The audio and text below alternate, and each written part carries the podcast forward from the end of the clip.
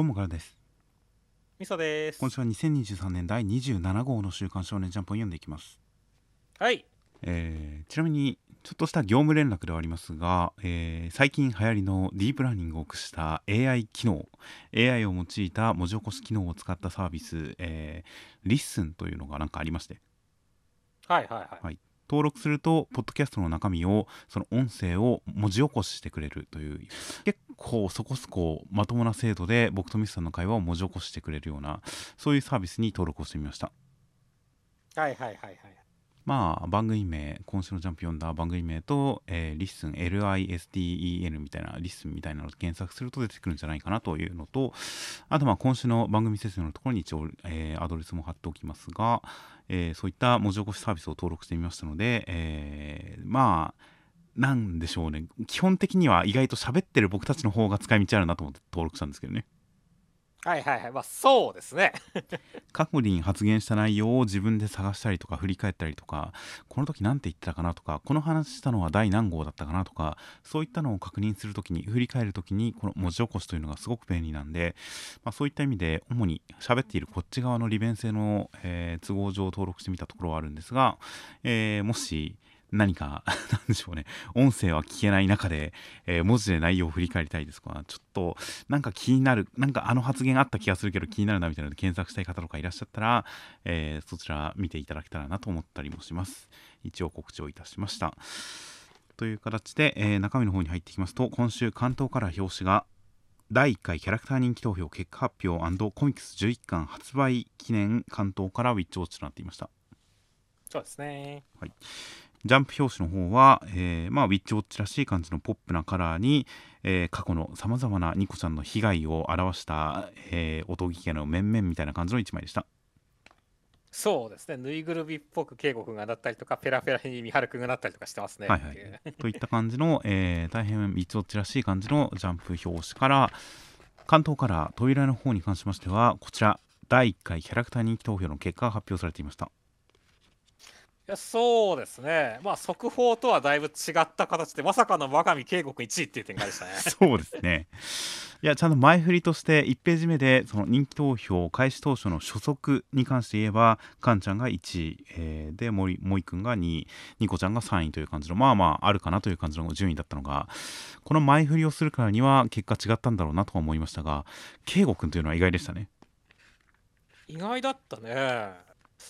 あとはネブちゃんが3位ってのもかなり意外だったね。いや、このカップリングというか、この2人、なんか、この時期に急激に人気上昇したんですかね？かもしれませんね。まあまあまあウルフも加えて三角関係ではありますけどこのカップリングは確かにその人気なのかもしれませんね、はいはい。まあ、確かに萌くんとニコちゃんのある種決まりきった関係というかもう完全に相手がはっきりしている関係とは違ったちょっとした危うさとか、まあ、秘密の共有とかその、うん、恋愛としてのまた違った様相を見せてるあたりでこの2人の固定ファンというのはいるのかもしれませんがいやー意外な展開意外な結果でかつそれに関するツッコミとかカンちゃんの嘆きみたいなのも別になくてねツッコミがないんだって思いましたね。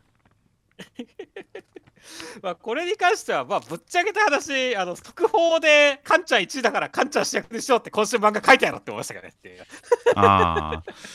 まあ人気投票確かにそうですねあのひどい目に遭ってる姿が好きとの声多数っていうその声に応える感じの内容ではありましたからねそうなんだよね。いや、まあ、いいんじゃないですか。まあまあ、でも、ね、あの、カンちゃんは、まあ別に、モイ君にはもう人気で勝ってるってことでいいんじゃないですか。ああ確かに本編中でガチの勝負では勝てないけれど一発ギャグならというカンちゃんでしたがいやだからまあある種そうですよね一発ギャグなら勝ってるんですよね そうですね。今週も一発ギャグで勝ったようなところがありますからねああ、それはその通りですね。いやーという感じなので確かにカンちゃん本編中で勝ちたいと笑いを磨いているカンちゃんらしい感じの結果だったかもしれませんねそうですね。といった感じのまあまあある程度露出順に、えー人気が集まってる感じのまっとうな感じの結果ではありましたがやっぱり上位圭吾君1位というのはなるほどなそうなんだへえという感じの結果でしたそうですね。あとは、ザック・バランさんが17位に入ったのは嬉しかったですね。ああもっと上位でもよかったですけどねとはいっても、10位台とかに入ったら、それはちゃうやろって思うしだっていう。うん入ってても面白かったですけどねはいはい、まあそうですね。とは言ってもウロン・ミュラージュの中では一番なんだよねってまあそうですねやっぱりザックさんはんなんか情報量の多いキャラクターでしたからねそうですね。あのパンイチもそうでしたし裏切り者の可能性みたいなのもそうでしたし。であとやっぱりあのよくわからないことわざというすごくふわっとしたことわざというあのキャラ立てもやっぱり成功してましたからね。まあある種メインキャラ級のねあの扱いでもいいんじゃないですかってますけどね。はいはいはい。12位の漫画家の先生っていうまあ えーまあ、似顔絵的には完全に空知先生という篠原先生のまあ師匠にあたる空知先生なんだとは思いますが12手って思いますねそうですね。いやすごいですね。下手すりゃ本当ベスト10に入ったかもしれないっていう。そうですね。危うくっていうか篠原先生の2つ上間のパンがいなかったら危うく2つ並んじゃうところでしたからね。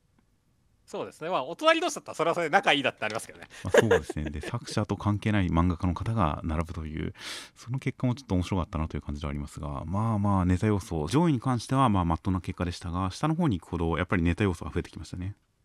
そうですね。といった感じで大変まあまあその投票先キャラ数の多さも含めてビッチボッチらしい感じの結果となっていました。で扉に関してはなんかちょっとヒロアカを思い出しましたがあの人気投票結果の上位キャラクターがファンタジー風のコスプレというか衣装に身を包んだ1枚というカラーでしたね。いやそうですね。こう結構なんだろうね。こうみんな村人風というか。こう貴族感のない感じでしたねっていう。貴族？いやいやまあカンちゃんは狩人ですし、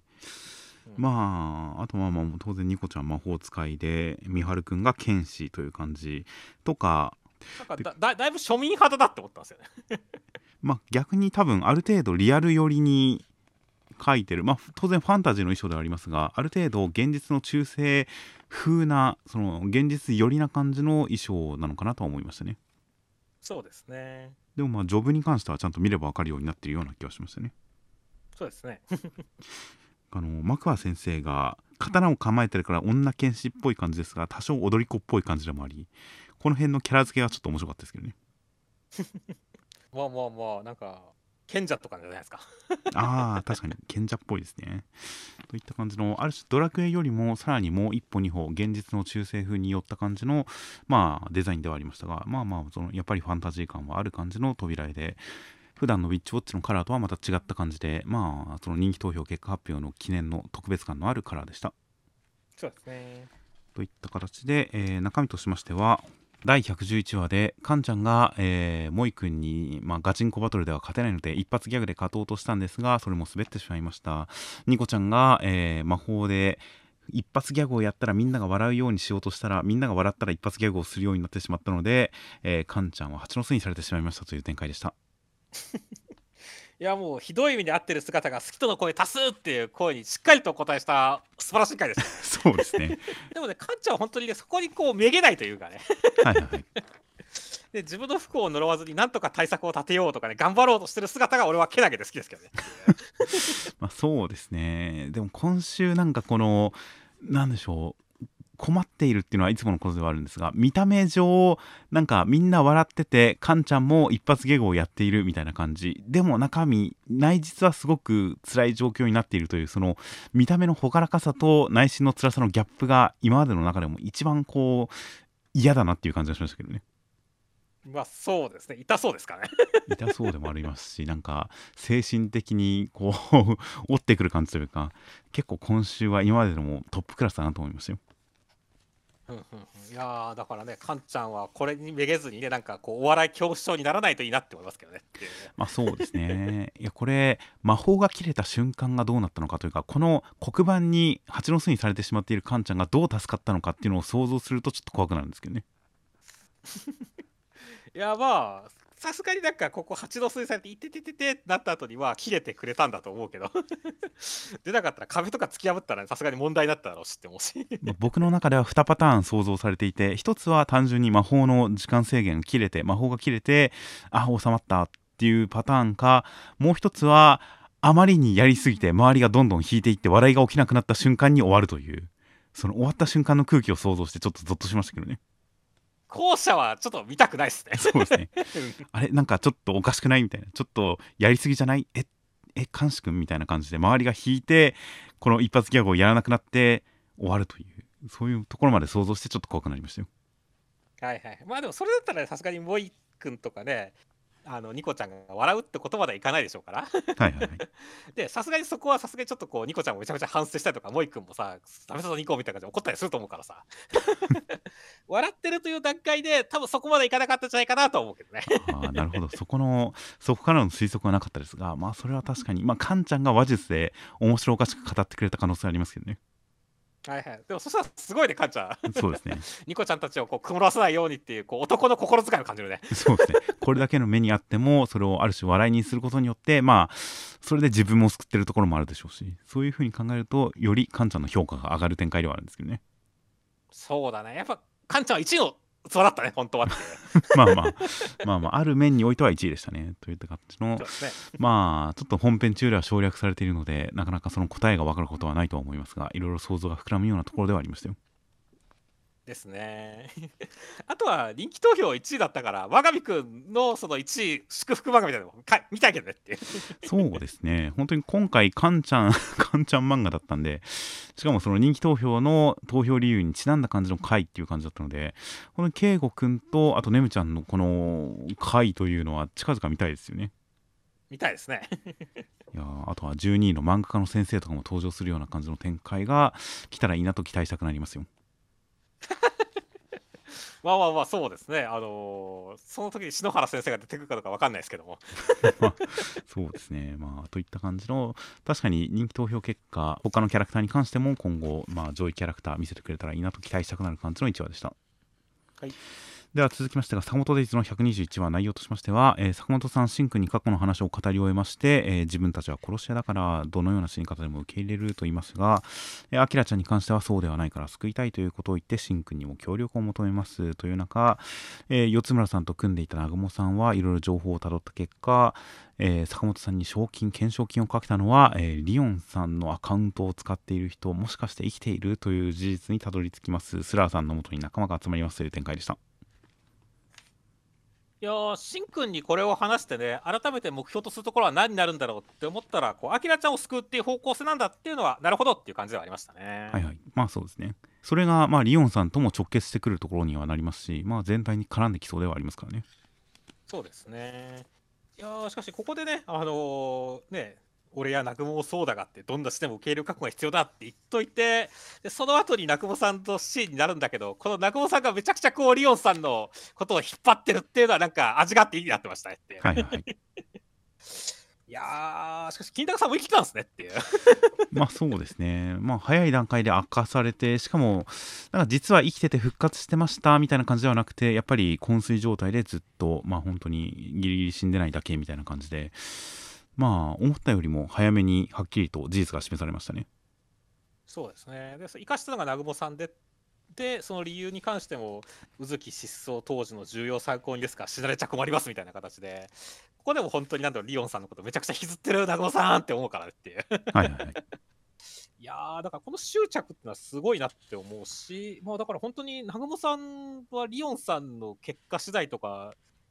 ではどう動くか分かんなくなってきちゃったねっていうむしろアキラちゃんに対して南雲さんどう思ってんだろうって方も気になってきてちょっとなんかいろいろ気になる人増えてきたなっていう感じではありましたね。そうですね南雲さんが確かに何を最終目標にするのか現時点ではやっぱり死の真相を知りたいっていうのと復讐っていう日本軸のような感じではありましたがここでリオンさんが生きてるかもしれないってなってくると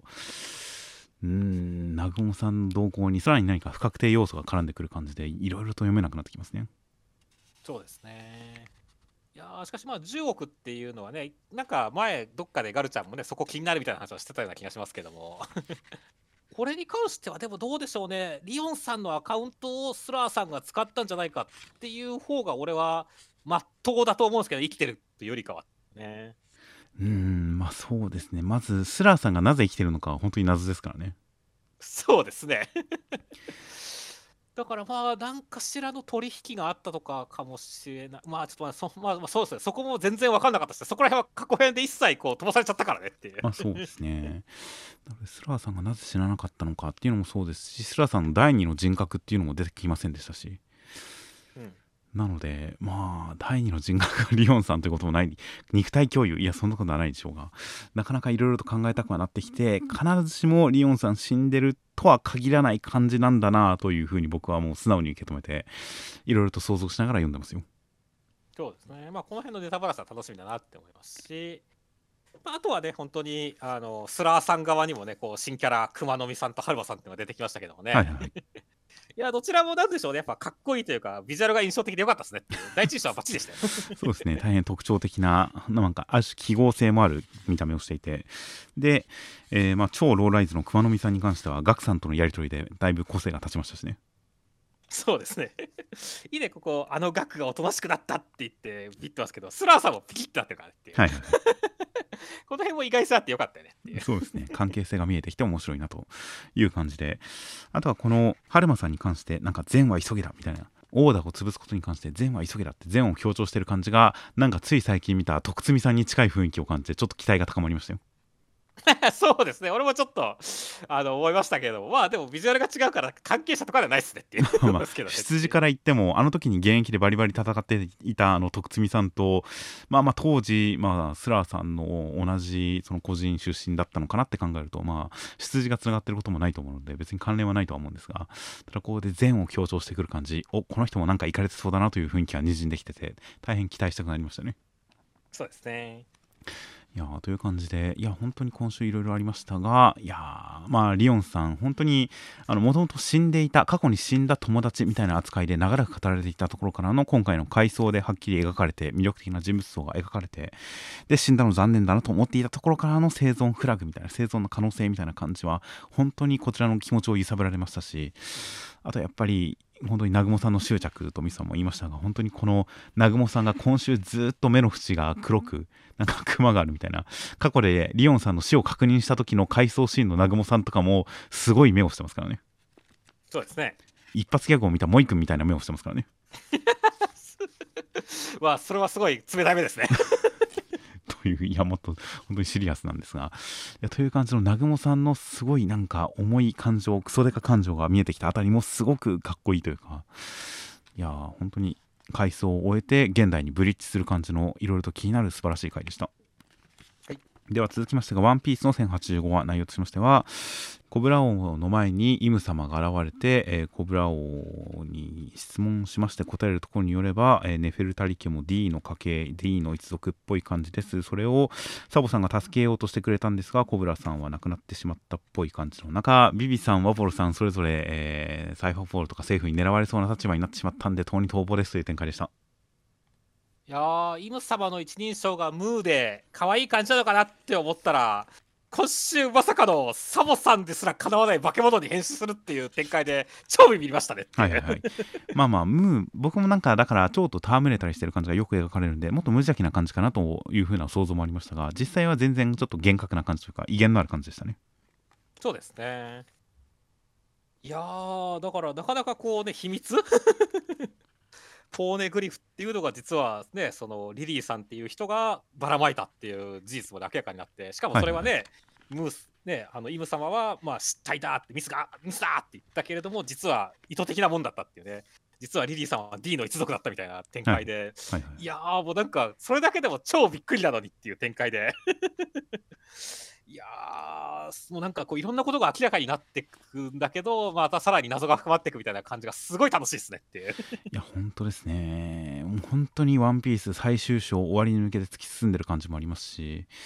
いやーなんかビビさんが仲間になってしばらく後悔をしてであそこでもうお別れ仲間だけどお別れみたいになった時にやっぱりちょっと寂しかったですからね。そうだね。ここでビビさんが D の一族でみたいな本格的に絡んできて完全に仲間になりそうみたいな感じはいろいろと嬉しかったりもしますしそのつながってくる感じ。しかもそこにワポルさんが思ったよりも絡んで本格的に絡んできそうな感じとかも大変楽しいですしいやー大変いろいろと盛り上がってますよ。いやマジでそうですね。ワポルさんに関してはねまあもともとでなまあなんだろうこうおダメな人間だあったわけだけども、はいはいはいただ今回のそのコブラさんの死に対して嫌いだがこの夜方向で落ちてもねーっていうところ。はいはいはい。でちょっとまあ改心したというかね、まあ、昔はヒルルクさんの死を笑った男ではありますけどもねっていう、はいはいはい。扉絵シリーズでだいぶ人間的成長あったのかなっていうふうに思いましたし。はいはいはい。ね、何よりまあここで本当に、下手すらさっきも言ったように世界の命運を今一番握ってる男なんじゃないのって気がするしねっていう。確かに秘密を抱えてる。というか確かにこの天竜人五老星以外でイム様を目撃したのはサボさんとワポルさんだけなんですかね？そうなんだよ。だから、ひビビさんは特にその理由を知らないわけだし、はいはいはいしかもね、あのワポルさんがこう、関われてるのはビッグニュースモルガンさんとこだからっていう。はいはい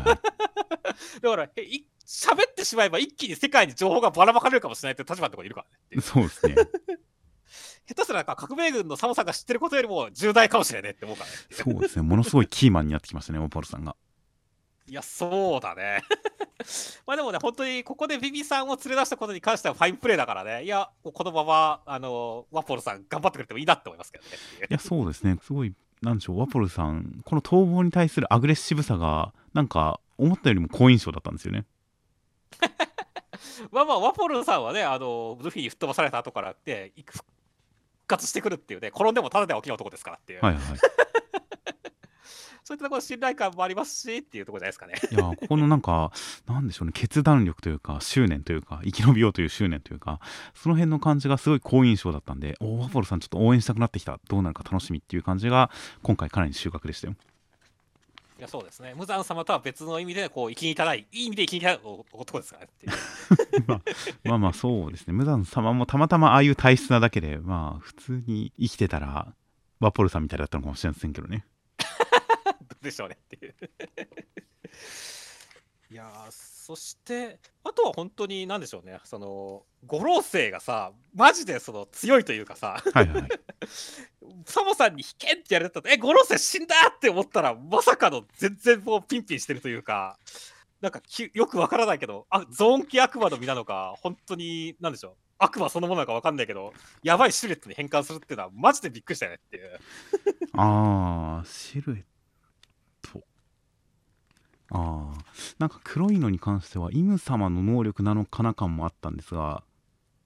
つながりだけそもそもコブラを指したものなんかイム様のシルエットが伸びて指したのかなと思ってましたが横からだから分かんないっちゃ分からないのか。なるほど。じゃあイム様も黒いし五老星も黒いのかもしれないですね。そうですね。僕はそういった解釈でいましたし。だからイム様もこう被験をね大手シャーって言ってやったやつを防ぐ。バクって食べちゃう？はいはい。化け物だしその前にね被験を食らって燃え盛ったと思った五老星も全然無事だったみたいな同じような黒い化け物牛みたいなのとか鳥みたいなのとかそんな感じ？はいはい。の化け物に変身したっていうことでまあだからこそ、ね、まさか世界のてっぺんに地獄があるとはっていう形でこうサボサボ言ってるっていうね。はいはい。ところなのかなって思いましたけどね。なるほど。ーだから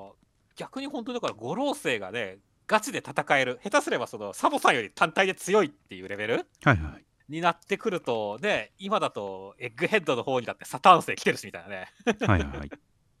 だからえー、やべえなっつってキザルだけがなんかやべえやつかと思ったらやべえサターンさんとかもマジでこう強いんじゃないのやばくないルフィたちみたいな感じになってきてちょっと震えてるんですよねっていう。ああなるほど。確かにそうですね。本当にシルエット的にはやっぱ五老星に対応してる感じなんで。まあ相変わらずイム様は本当に黒いのか問題がちょっと僕の中であるんですが。はいはいはい。漫画上の演出なのか本当に黒いのかそういう能力なのかっていうふうにちょっと僕の中の謎がありましたが五老星が黒いのもイム様と同じ理由イム様と同じ系統の能力という意味で五老星も本当に黒いのかそれともこれもやっぱり演出なのか相変わらず黒さに対する謎は尽きないですね。まあそうですね。あでもどっちだったとしてもやっぱりね何かしらの能力者というかそん、ね、超越した存在ただの天竜人ではないっていうもしかしたら天竜人ってみんな隠せすとこんなのかもしれないけどっていうね、はいはい。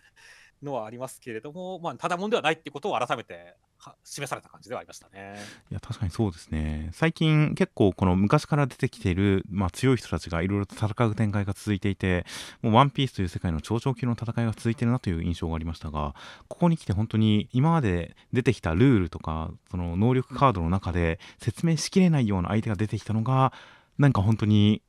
最終ステージこれが本当のボスなのかなという感じ雰囲気がにじんできて大変その点も印象的でしたね。そうですね。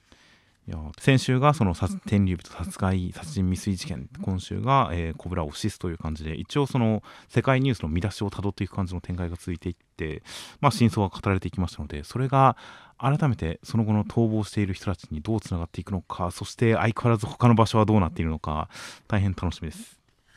楽しみですね。では続きましてセンターからです。テレビアニメ人気爆発中ラストバトル超白熱センターからマッシュルがセンターからでした。センターからはみんなでシュークリームラブというセンターからでした。この手のポーズはそういった意味なんですねっていうこれはアニメのエンディングのポーズをあの甲本先生が書き下ろしたっていう感じの一枚ですよねきっとまあそうですねいやというわけでねあのなんでしょうねこうでもマッシュ君がね意外とこう気持ちが入っていないのは意外ですねっていう。いやマッシュ君は気持ちが入っててもこの表情じゃないですかね。まあ確かに。いや、まあまあまあちゃんとねまああのお兄様以外はみんなやっちゃんとやってくれてるんですねっていう感じでしたね。はいはいはい。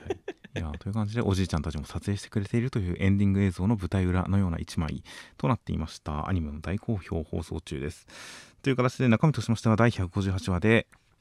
えー、マシ君の一撃を受けたイノセントゼロさんはもう半身吹き飛んでしまいました中、えー、サモンズを使いましてでっかい、えー、ルシファー闇の神を出しまして、えまあ、地上世界を滅ぼすって言って黒い玉を落とそうとするんですが今までマシ君と関わってきた多くの人たちやその他民衆みんなが魔法によってそれに立ち向かってくれましたおかげでマッシュ君が天中という展開でした。いやもうバンブー先輩とかブラッドさんとか懐かしい人たくさん来たって感じたね。そうですね。いやこの辺もあのセンターカラーがアニメエンディングにちなんだという感じでありましたが展開的にもちょうどアニメで初期をやってくれてるおかげでよりはっきりと印象を思い出せる感じがしてよかったですね。そうですね。いやだから本当になんだろうね。イノセントゼロさん最大の一撃に対して世界のみんなが協力してでマシ君に協力してでマシ君がみんなのねこう思いというかね、はいはいはい、託されてとどめを刺すっていう展開はめちゃくちゃ理想的かつクライマックスにふさわしい展開だったよねっていう。いやそうですね本当にマッシュ君のこの世界をぶっ壊す的な発言がなされた瞬間ではありましたね。そうですね。いやだからまあもうこれで決着してくれて構わないしもう決まったって感じでしたね。いや本当にもう大団円が見えてきましたね。そうですね。いやだから本当にこれイノセントゼさが来週吹っ飛んでもうなんか負け押しみたいなことを言ってっていうね。はいはい。で、もうみんなとこう大団円っていうので、いや、マッシュ君、とりあえずこの辺をが最終章なのか分かんないですけど、とりあえず長き戦いかんっていう感じでそうですねっていう。まあそうですね、イノセントゼロさんとの戦いはまず一旦決着がつきそうなんで、その後本当に、それこそ男塾方式的に、より外の世界からより強い人たちが襲ってくる展開とかもあるのかもしれませんが、分かりませんが、いやー、まずはこの戦いに関しては本当にクライマックスを迎えそうで大変楽しみですよ。いや、楽しみですね。ちなみに今回集まったあの今までの仲間たちの中で一番印象的だったのはやっぱりマッシュ君が服を破いた人ですよね。全然覚えてねえ。これはあの僕は一応、えー、アニメとか放送してるのを見るときにできるだけコメント付きで見たいと思ってであのー、トルネで録画して見てるんですよ。地上波を、だから CM 付きで見てるんですよね結構、でマッシュルのアニメ、まあ、放送中に、えー、DVD 出ますよみたいなことが、まあ、最初からずっと CM があるわけですがその CM 担当がこの服を破られた人なんですよ。そうなんだ そうなんですよ。あの第1話冒頭でマッシュ君にこうぶつかるかなんかして服を破られてしまった人なんですがその人が毎週毎週マッシュルのこのアニメが始まってから今週まで最新話まで常に CM に入るたんびにこの服破られた人が「てめえ」みたいなこと言って CM アニメの DVD とかブルーレイのあの宣伝をしてるんですよ。なるほどね。いやまさかそんな押されるキャラになるだってってだからもうすごい刷り込みのようにしてああの人だみたいな印象があったんで今週この活躍してなんなら一番頑張ってるっていうのに対してあいい人だなって思いましたよ。いやそうですね。そう考えるとすごいいい人ですね。そうですね。いやという感じなので本当になんかラストの展開で第1話とつなげてくる作品は名作とは言いますが本当に第1話とつなげてきましたよ。なるほど、ね、この服を破られた人によって。そうですねまあまあねおじいちゃんとかねブラッドさんとかね本当に 初期をね支えた人たちが来てますからね。はいはいはい。いや本当にたくさん魅力的で印象的なキャラクターがいたなということが伝わってくる感じの、えー、マッシュ君のこの活躍。そして本当に本人が言っていたその魔法の有無で人を判断するようなそういう世界を壊したいという変えたい壊したいというそのマッシュ君の思いが決意した瞬間も描かれて本当にマッシュルという作品のクライマックスにふさわしい展開でした。では続きましてが「あかね話」の第64話内容としましてはえー、海地さんは、えーまあ、現代風に崩したくすぐりをたくさん入れて評論家ムッとするんですが言い立て工場に関しては大変素晴らしいしっかりとしたもので、えー、昔の先人に対する尊敬も感じられました。えー、海地さんは、まあ、営業の時に、えーまあ、お客さんにこう商品を押し付けるような感じのそういう成績の上げ方でいろいろ悩んでたところを、まあ、一生さんのおかげで、人生をかけるに至る商材に出会ったという形でなんか落語家にかけるようになったそうです。喜びが大事だから海地さんと言います。という感じで、えー、そこまでお客様第一を貫いたことによって評論家さんもちょっと認めてくれましたという展開でした。いやよかったっすね目立たきことを第一と海地お前にこの交差目をくれてやるこの名に反する振る舞いをすれば破門とする貫いてみせる荒川海地っていう階層が挟まることによって、はいはい、本当海地さんの覚悟みたいなものも伝わってきましたし、同時に一生さんの格も上がるっていう感じで、いい回でしたね。一生さんかっこよかったですね、本当に。そうだね。いやだから本当になんだろう、波紋芸だとね、やっぱちょっと音音のこともあるんで。はい、はい、ちょっと印象悪かったですけど、なかなか今週ので、なんだろうね、ちゃんと筋の通った男なんだってことが改めて表現される形でよかったですね、はい、まあそうですね、ちなみに普通、あの講座名というか、落語家としての名前というのは、正式に入門した時にもらえるんで、いわゆる見習い期間が終わった時にもらえるんで本来はその弟子になります。じゃあ見習いでしばらく働いてじゃあ弟子になっていいよ。名前あげるよっていう流れなんで。なんかこの面接の最中に名前つけてる感じっていうのはものすごい脚色だなとは思いますけどね。まあかっこよくいいんじゃないの？いやまあ一生さんの破天荒さかもしれませんねそこがそうですね。まあ実は話してる段階ですでにこいつ面白いなってあったかもしれませんし。まあ実際あの その落語家の師匠今その見習い期間をしばらく置いてというのが一般的でそう言いましたが人によっては本当にいいよって言ってその日のうちにあの名前つけちゃう人もいるらしいですからね。はいはいなるほどね。かなり特殊ではありますが なのでまあ一生さんもそういうその手の人なんだなっていう感じはしましたね。なるほどね。まあ、というわけで、ね、本当にまあ1話丸々使ってねあの評論家の人も受けさせてみたいな形ではい、はい。いや海地さんが頑張る回でしたからね。いやはやどうするんですかね？なんか強力なライバルまた来ちゃったぜって感じでしたね。まあそうですね。まあこれ大変高得点を出すと思いますしこれがまあ配信今回は配信に関しては特に語られませんでしたが配信に通用するものなのか目の前の人にフォーカスを当てるあまりやっぱり配信ではダメなのかそこに課題を残してそれが次の人に、えー、引き継がれるのかとか、うん、いろいろ想像されますがまあとりあえずは評論家の人はこれで落としたという感じで言い立てをしっかりやることによって、えー、まあ、温故知新といいますか自分なりの新しい崩し方と昔の、えー、お話に対する敬意というのを同時に、えー、まあ、共存させるような感じでしたという回答で、まあ、評論家を落としたのは納得感がありましたし大変カイツさんのかっこいいところが伝わってくる回でしたよ。そうですねうんこれでヒカルさんが配信すごい強いみたいなそういう話になるかもしれませんしね。そうだね。だからまあまあまあ、どうなってくるか。だから点数次第でね、本当に この後の2人の課題というかね、どんな感じでやっていくのかって変わってくるでしょうからね。はいはいはい。まあ、もちろんその自分を貫くっていうことが大事だってことは改めて示されたんで、そこは曲げないとは思いますけどね。まあそうですね。点数を取るためだけのその感じ。まあ、海地さんがそういうふうに言ったんで、逆に競技にフォーカスしたことをやる人がいてもおかしくはないんですけどね。ああ、ヒカルさんがそっち方面でやるっていうのは確かにありかもしれませんねって。まあまあ、競技性に全振りっていうところまでいくと極端かもしれませんが、そうではなくとも、ちゃんともっと臨機応変に、えー、場に合わせるような、そういうやり方を見せてくれるのかもしれませんしね。そうですね。といった感じ、まあまあ、海地さんがまずはこういった形というので、道を示しましたので、後の人がどういう展開を見せてくれるのか大変楽しみです。はいでは続きまして、キルアオの第7話、内容としましては、えー、大神さん、のれんちゃんの偽彼氏になりまして、周りからすごいやっかみというか、突っかかられて大変で、えー、のれんちゃんもそれを見て、えー、もう彼氏のふりはしなくていいというふうに言うんですが、えー、かわいそうなんで、大神さん見捨てておけずに、えー、彼氏のふりを続けます。そこに、えー、何か大神さんの同業者、裏稼業っぽい同級生が迫りますという展開でしたいやーすごいね。うちの学校結構上のマンモス校でハイスペック男子がゴロゴロいるっていうその中でも特にやばいやつはユニコーンっていうのが超笑ったやつ。そうですね。ネーミングセンスなんやねんそれっていう。そういう方向に行くんだっていう感じがして 今週でなんかこの「キルアボ」という話とこの世界観が完全に飲み込めさせっていう感じがしましたよ。いやそうですね。ちゃんとフォーマットが理解できた感じだってねっていう、はいはい いやーだからその時点でなんかえそんな漫画なんだっていうのでもちょっと面白かったですし本当でもユニコーンっていうネーミングセンス完璧やろって思ったから。ね 完璧っていうのはダサいってことですか？そうだね。なんかだってもうユニコーンっていうとさこうネットスラングにおいてさ処女中というかさ。ああはいはいそうですね。そういったのを指したりもするじゃないですかっていう、はいはい。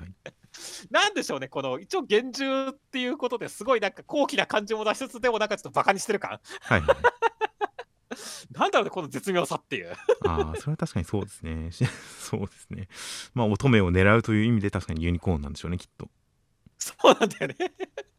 いやーでそしかもそのユニコーンの一番手がさ今回においてさなんでしょうねそのおしゃぶりとよだれかけをした殺し屋っていうさ。何そのなんだユニコーンっぽい存在っていう。ああ僕はこれユニコーンとは別枠だと思ってましたねはいはいはいはいはい。これあのユニコーンだの殺し屋の資格だの表裏両方のスーパー男子が奪い合う的になりますというふうに本編中でも語られているこの裏側の人がおしゃぶりなのかなと思ったんですけどね。はいはいはいまあそうですね。ただまあ意外とちゃんとこの学校に潜入してくるわけですから。はいはいはい。まあ、もしくはもしくはね他学校だったら別だけどこの学校に潜入してくるんだったらやっぱすぐにねユニコーンの仲間にするんじゃないですかっていう、うん。まあそういった意味ではユニコーン第一号ですよっていう。なるほど。僕の解釈は全く違いましたね。ある種武闘派の裏組とその非武闘派のユニコーン組というのをちゃんと色分けしてその二軸でやっていくのかなと思ったんで。まあこっちが裏側の人なんだなっていう風な認識でしたね。なるほどね。いやーまあでも本当一番手にねするにはねなかなかこう攻めた存在じゃないですか。そうですね。コエンマを思い出す感じの幽遊白書のコエンマを思い出す感じのコエンマもすごい人気高かったですからね。まあ確かにね。というやっぱいい面しておしゃぶりしてよだれかけをしてるというのはある種の性癖に刺さるかもしれないんでこれは大変気になるキャラクターですよ。いやそうですね。のれんちゃんに対してどういうアプローチを仕掛けてくるのかって気になりますねそうですね。だから大神さんがあのアラフォーだけど体が変異して中学生みたいなのの逆パターンの可能性もありますからね。成長してるってこと？体は中学生心は子供みたいなその可能性がありますからね。なるほどね。それがどう面白くなるのかはともかくとして構図としてその肉体と年齢実年齢のギャップというのを軸にして大神さんの対となる存在の可能性もあるかなとかはいろいろ想像は膨らんでるんですけどねああなるほどね。あれですね。バッシュ・ザ・スタンピートに対するウルフッドみたいな感じってことですね。ああ そうですね。そうですね。あんなシリアスな例を出されると困りますが確かにそうですね。じゃあもしかしたらメインキャラになるかもしれませんね。いや結構なんかデザインとか登場の仕方とか含めてどちらかというとユニコーンが継続した的でこの今回登場したおしゃぶりさんに関してはちょっと味方フラグを感じてはいるんですけどね。はいはいはい確かに言われてみればそうかもしれませんね、うん、同業者。まあ同業者。やっぱり暗殺者殺し屋とかそういった立場の人だと考えるとでまあ大神さんの正体を見抜いている状態ってなるとまあ学園サイドというよりかはやっぱり殺し屋サイドのお話展開に絡んできそうでそうなってくるとやっぱ事情全て分かった上で大神さんの横に立ってくれた方がいろいろと都合は良さそうな気もするんで味方フラグ立ったらいいなというふうに期待して読んでますよ。そうですねいやーまあまあ本当にだからいやなんかすごいこう面白い人間。はいはい。まあ殺し屋側もそうだしユニコーン側もそうだしって形でいろんな人たちが大量投入されそうでもう俺は本当ワクワクしてるこの漫画にっていそうですね。いやという感じで相変わらずのれんちゃんに迫ってくる男子どもは本当に大変なクズゲスが多いですがまあのれんちゃん自身はすごく大神さんに対して、まあ、迷惑をかけてることを気にしたりとか最終的にはまあ自分で責任を取ろうとする感じとかも含めて周りのモブに関してはクズばっかですがのれんちゃんは本当にいい子だなという感じが貫かれていたあたりも大変本当に好感度を上げていましたのでいやこの作品がどうなっていくのか大変楽しみになってきました。はい。では続きまして読み切りです。田舎のあやかしお仕事読み切りセンターから47ページ。都の鬼と田舎のたぬき菰田琴弘先生という形で、えー、菰田先生軽く調べたところでは、えーデビューというか最初の受賞がえージャンプ新世界漫画賞の2022年4月期「えー桑田ととんかつ」という作品でそちらの佳作を受賞しています。で、えーこちら桑田ととんかつに関しては一応、えージャンプラスで公開されて現在も読めるようになっています。まあ中身的に結構なんでしょう少年漫画感はないですがお話として大変、えー今回の作品に通じるいい雰囲気の作品でしたよ。なるほどね。はいえーでその後、えー作品としましてはジャンプギガ2023年ウィンターに、えーモーニングルーティーンという作品を掲載でデビューしまして今回、えー都の鬼と田舎のたぬきこちらで本誌デビューとなりました。去年の受賞からおよそ1年で、えー本誌掲載といったなかなか、えートントン拍子な感じの本誌掲載となりました、なるほどね。えー好きな漫画ダンジョン飯。ドリトライ。ドリトライ。いやだからこれ見るとなんかキララ坂先生のアシスタントさんかなんかなんかなんかなかったんでしたけどね。まあそうですね。アシスタントさんの感じがしますねそうですね。まあそれから第1話見てビビッときたのかもしれません。ありえますね。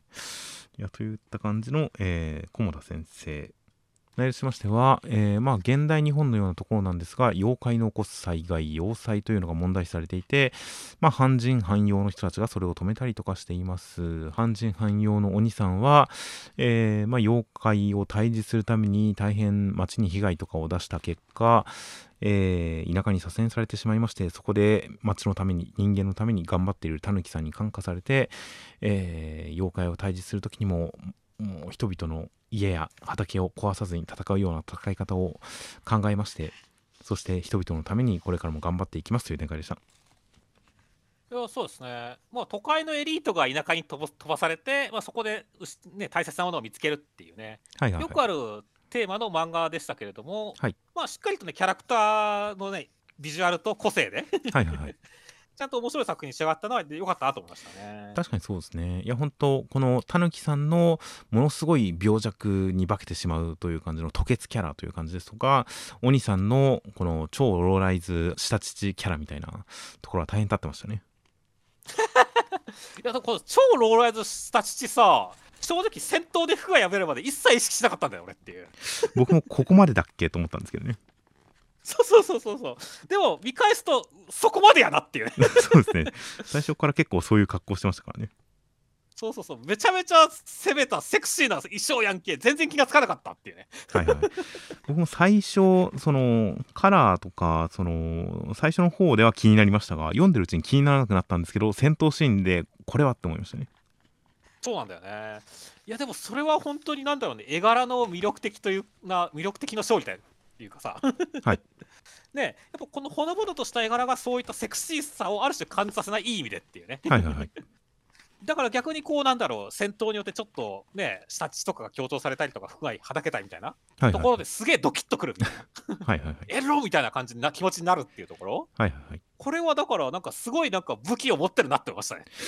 確かにまあまあその日常シーンで気にならないっていうところがまあいいことなのか悪いことなのか僕の中では判然とはしませんがでも本当に戦闘シーンでドキッとしましたしそれで見返してみると結構日常シーンでもちょっとこうくつろいでる腰掛けてるところとか前かがみになって握手してるところとかなんかこのお腹の描き方お腹の曲線のこのちょっとしたぷっくり感の描き方にこれはこだわりを感じるぞって後から気づいたんですよね。いやそうですね。めちゃくちゃ感じますね。はい、なので戦闘シーンでは本当にドキッとさせられましたしそれ以外のシーンもこれでこれだけ描けるというのはもっとすごいいろんなことができそうだな小村先生はという感じがしましたね。そうですねいやーだから本当にこのお腹を描きたいがためにこんな衣装やったんやって鬼さんっていうね いや実際ちょっとしたローライズちょっとしたお腹出しへそ出しっていうだけだったらまあ全然よくある感じかもしれませんがここまでいくとやっぱり印象的だなっていうところまでなんか踏み込んでる感じがいいですよね。いいですね この手前でためらったり止まったりしなかったところが本当に素晴らしいと思いましたよ。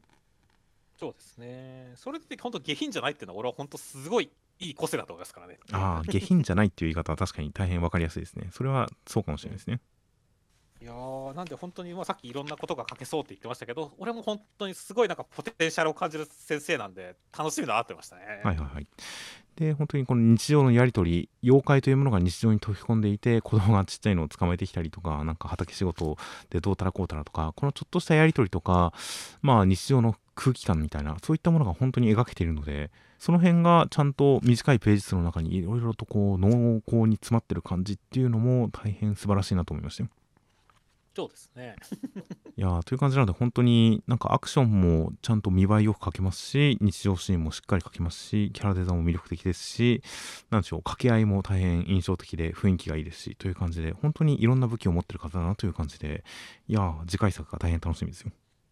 楽しみですね。まあ最後のところでこの赤ん坊と畑を天秤にかけてためらうっていうところを個人的には赤ん坊優先でいいんじゃない？そこはと思いましたけどね。まあね。畑もそりゃあまあ精魂込めて作ってはいるんだろうけれどもちょっとでも危害が命の危険に瀕する可能性があるんだったら畑を諦めてもしょうがなくないと個人的には思いましたがまあまあまあ全体通してちゃんと主人公に共感できるようにはなってましたよいやそうですね。いや食べ物に対してこう大事っていうかねちゃんと精神を持ってるわけですよっていう。はいはい妖怪までちゃんと食べるんだよこの漫画ちなみにそれはどこのことを言ってましたっけ？あのおばあちゃんが葉っぱと炒めて食べるんじゃーって言ってるところ。はいはいこれは妖怪じゃなくて葉っぱと豆腐を一緒に食べたらいいっていうことを言ってるわけじゃないんですかねこれああ。うまいところが一個もない豆腐で炒めた方が何倍もうまいぞナッパはナッパは手書き文字書き文字がついてるんで妖怪じゃなくて豆腐で食えって言ってるんですよああなるほどね。いやーてっきり妖怪を食ったのかと思って。僕も一瞬そこで親と思いましたが読み返したらいや違うなこれはナッパを豆腐と炒めて食えって言ってるんだなっていうふうに分かりはしましたよはいはいはい。でもこの世界の民衆にとっては本当に虫みたいなものなんですよねはいはい。稲子の佃煮みたいなね。子供は楽しんで撮ってるし おばあちゃんは撮ったら食べようとするしっていうでもまあ良くないから止めるというこれに関しては本当衛生上の問題で良くないんでしょうねそうですね。なんかまあ毒とかありそうですかね妖怪。まあそうですねといったまあこの世界ではそのくらい妖怪というものが生活に溶け込んでるんだなというのが伝わってくる描写ではありましたよそうですね。といった感じで、えーまあまあ本当に次回作が大変楽しみです。では続きまして僕の平カデミアの第390話内容としましては、えー、トロキくん飯田くんが連れてってくれてなんとか駆けつけ間に合いまして、えー爆発を止めまして東野さんも、えーなんとか死なずにその場ではとりあえず生きていました。この後生き残るかは分かりませんがお父さんに家族に対する不満を述べてエンデバーさんはそれを聞いて謝ります。家族みんなに謝ります。という中トガちゃんとお茶子ちゃんは戦っておりましたという展開でした。いやー東野さんが生き残ったのはすげえ意外だったんですよ俺の中でっていう。まあ、そうですねまあまあ先々週あたりから言ってたようにだんだん生き残りそうな雰囲気が高まってきたんで意外と34割生き残る気もするなみたいな印象ではありましたが今週読んで一応この、えー夏尾くんがどうすんだこの先きっと地獄だよっていう風に言ってるから東野さん生き残るかなという感じではあるんですがなんかボロボロっぷりだけ見てるとこのままスッとなくなってもおかしくないなという感じではあるんですけどね。いやそうだね。ビジュアル的にはそうだけどまあ本当にこの先と地獄だよっていうことに関してはね内側から氷結してるみたいなことも含めて、はいはい。まあ俺は生き残るっていうふうに踏んだんで 読んだんで。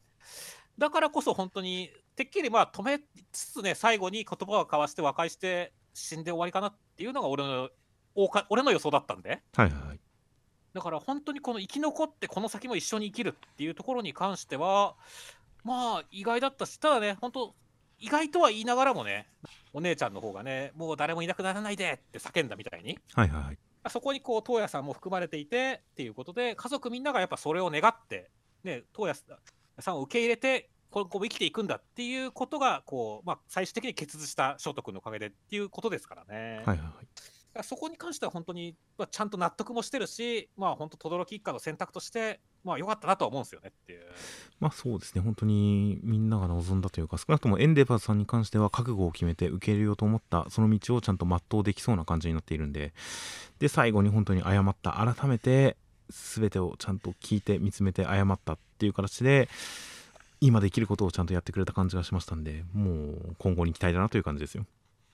いや、そうですね。いやだから本当にねまあ轟一家に関してはこの選択が正しかったっていうことをまあ今後証明してってほしいというかね、はいはいはい。で選択に対して準じてってほしいみたいな気持ちにはすごいなりましたから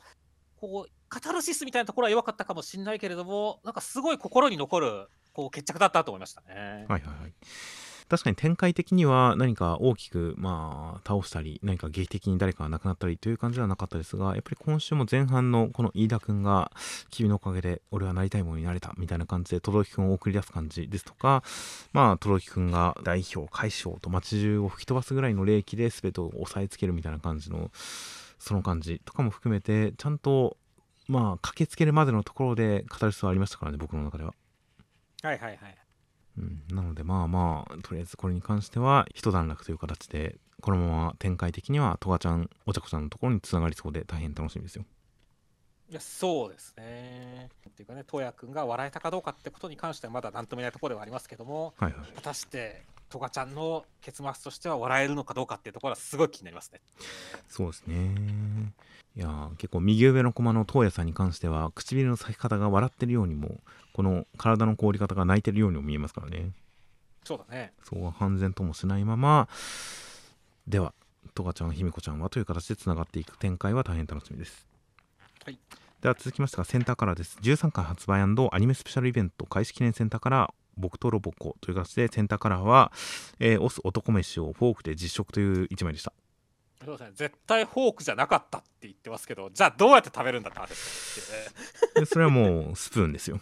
はいはいはいはいはい。なんとなくまあ別にファンタにしろ、ケチャップにしろ、まあ素手で開けなきゃいけないから、俺は素手で食えばいいんじゃないかなと思ってるけどね。クソ男飯。い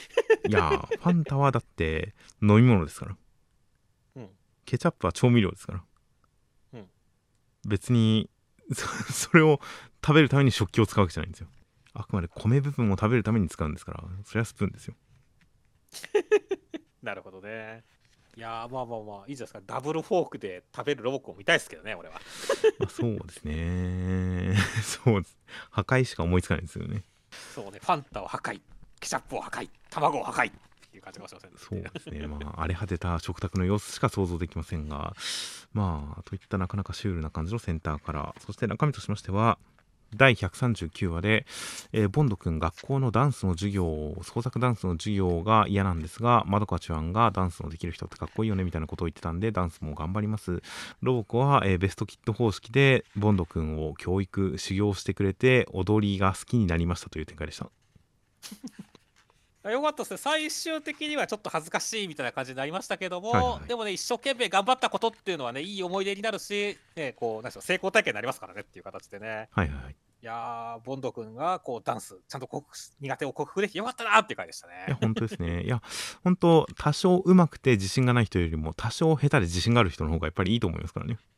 そうですね。特にこういったあの創作表現に関してはボンド君は本当にちゃんと踊れてよかったなと思いますよいやそうですね。ちゃんと健康も止められないくらい、ね、ギリギリアイドルをしてるし、はいはいはい ねまあ、ガチゴリラたちがブラボーって言ってるのもね、友達補正もあるかもしれないけども、実際ちゃんとしたダンスだったんだなと思うしねっていう。はいはいはいはい いや、だから良かったなと思いましたよっていうね。いや、そしてあとはハンターハンターのパロディでね、まだ踊れる、まだっていうね、はいはいはいまだ飛べるっていうシュートのパロディですけどっていう。はいはいはいで、もうあれもね、なんでしょう、ちょっと俺もね、記憶では、あれ、まだマイルだったからなんだっけなってちょっと思います。出すくらいにはね、やっぱ踊ってるイメージありますからね。まあそうですねあれもなんか急に裸のシーンでしたもんねまあまあまあ、戦ってるからしょうがないですけどっていう。激しい戦いのせいですから。はいはいまあそうですねいやという感じの大変印象的なパロディもちゃんと使った、えーボンド君の印象の上がる回でしたよ本当にそうですね。だからまあ先週に引き続き、今週もアイドル界でしたねって感じでしたね。確かにそうですねすごくあのアイドル推しの子をやってるのやってるからなのかなぐらいすごいアイドル界が続きましたねそうですね。いやーまあまあまあだからねまあ先週やっぱロボコがアイドルってことを思い出したんでね今週やっぱロボコがちゃんとボンド君をこうなんだろう師匠はい役をやるってことに関してはすごい納得ですからね。そうですね。自分でハードルを上げてましたがトップアイドルのっていう感じで。いやまあそれは納得ですよ。そうですね。だからまあまあ逆に言うとここでロボコ師匠展開を打ったら今週しかなかったってもそうなのかなと思いますけどね。ああ確かに内容的につながりがある回なんでまあまあ並んでることにはある種の正当性というかあるかもしれませんね。そうですねといった感じのまあまあ大変あの展開的にも面白く絵面的にも印象的な1話でした。そうですねケンコバが特に印象的でしたね まあまあ健康もそうですしあのボンド君のダンスルックに関しては今後何かの機会に再登場してくれてもいいなと思いますよ。そうですねこれ来たら手スイッチ入るみたいな感じでそうですね乳首に星マークで腰みのというかスカートにクロスサスペンダーみたいな謎のこれみたいな。この感じというのはまたどっかで本当にボンド君の一つのコスチュームパターンとして出てきてくれてもいいなと思うんですよ。そうですね。では続きましてが、えー、ヌエの陰陽師の第4話内容としましては、えー、学郎君は周防先輩と一緒に、えーまあ、原陽退治に行きました。力を使うことを止められて温存するように言われて、えー先輩に抱きかかえられてこう胸を当ててるような感じで移動とかしながら最終的には頑張って原陽を倒しました。今後コンビを組んで一緒に原陽退治をしていくオカルト部結成です。やったーという展開でした。いやーまあスオ先輩こうおっぱい押し付けキャラとしてだいぶこう印象良くなったんでよかったなと思いましたね。この抱きかかえられてる学郎くんのコマが全部同じアングルっていうのがすごい面白かったんですけどね。まあそうですね。まあまあ強調してるんじゃないですかねやっぱり。そうですね。いろんなアングルでこの胸を当てられてる感じではなくもうこの胸を当てられてるさ当てられてる最中の学郎くんの顔というのがコマというのが角度というのが大体一緒っていう。最後のところで抱えられてるところまで含めて大体一緒っていうのがまあ胸当てられギャグとして大変面白かったですよ。そうですね。いやというわけで本当ねまあ先週の忘れろビームですごい印象に残ったそう先輩ですけどね、いはいまあ、今週もだから陰陽師パでこうなんか大胆な感じでちゃんと実力者であるっていうところを見せつけたんで、まあ、彼女の印象はすごい上がる回でしたよね。そうですねやっぱりデザインこの足の周りに輪っかがついてる感じとか含めてシルエットは印象的ですしちゃんとかっこいいなと思えるデザインになってていやこの漫画に期待してるところをちゃんとやってくれたなという感じがありましたよいやそうですね。ただ一方でね、やっぱ、善野くんとか欲しいんだよね、この漫画って。まあ今週結構良かったですけどね善野くんはいはいはい、その1個だけ出てるんでね。そうですね現れた原因を倒したのは君みたいな話をしてるところの回想シーンであのパンイチで倒れてる善野くんが駒の中心にいますからねそうですね。だからそれを見て、お善野、今週は出てきてくれた、嬉しい、もっと出てきてほしいって気持ちになってよ、俺は。そうですね。いやこの子一コマでも好きですけどね。この陰陽師たちがすごいなんかごつい格好をした陰陽師たちがぞろぞろと何人も教室に入ってきている中教室の中央に倒れているのがパンイチの善野くんというこれみんな戸惑ったでしょうね。戸惑ったでしょうね。いやもうだから善野くんもある種この事件を解決したのはまあ今は矢島くんだってバレたけれども善野くんかもってマーク入ったかもしれませんね。あ ありえますねいやほんとこのコマだって学郎くんがちょっと左寄りに書かれててで吹き出しにかかっててちょっと隠れてて善野くんがコマのど真ん中で全く吹き出しに隠れない感じっていうこれ意図的に絶対善野くんをコマの中心に置いてますからね間違いないですね。しかもパンツのケツをこっちに向けてますからね そうですね。まあでもこれはやっぱり作者分かってるなって感じです。そうですねこれは明らかに受けを取りに来てるなという感じでいいやいいコマだなと思いましたよそうですね。あというわけで本当にあのね、まあ、先輩の方もいい良かったけれども本当善野くん期待してます来週以降って感じです。まあそうですね。という感じで、あとはヌエさんがやや退場気味になってしまっているので、まあ、学郎くんのお姉さんという立場で出てきたヌエさんが、今後、まあ、陰陽師には狙われている、陰陽師には嫌われている立場の原用としての立場を完全に隠しながらなのか、それが、まあ、操作にだけ伝わってしまって、彼女の中で葛藤が生まれるのかとか、そういったいろいろ期待したくはなるんですが、まあ、ヌエさんのいいポジションへの収まり方というのを期待しますよ。そうですね。では続きましてが青の箱の第103話内容としましては、えー、大輝くん走ってった先に千夏先輩もう帰ってたんですがやっぱり走ってきてくれてて待っててくれて2人でペタンと座り込んで膝つき合わせて好きですっていう展開でしたいやーもう今週は大輝くんよくやった。告白よくやった。っていう回でしたね。いやーまあ本当にやっとやっとできたしそれを待ってる千夏先輩が千夏先輩まで走り出すのは本当に想像を超えてましたね。いやそうだね。ここすごい良かったね。この大輝くんが駆けつけてくるとかじゃなくて千夏先輩も大輝くんに呼ばれたから一緒走るっていう。はいはい。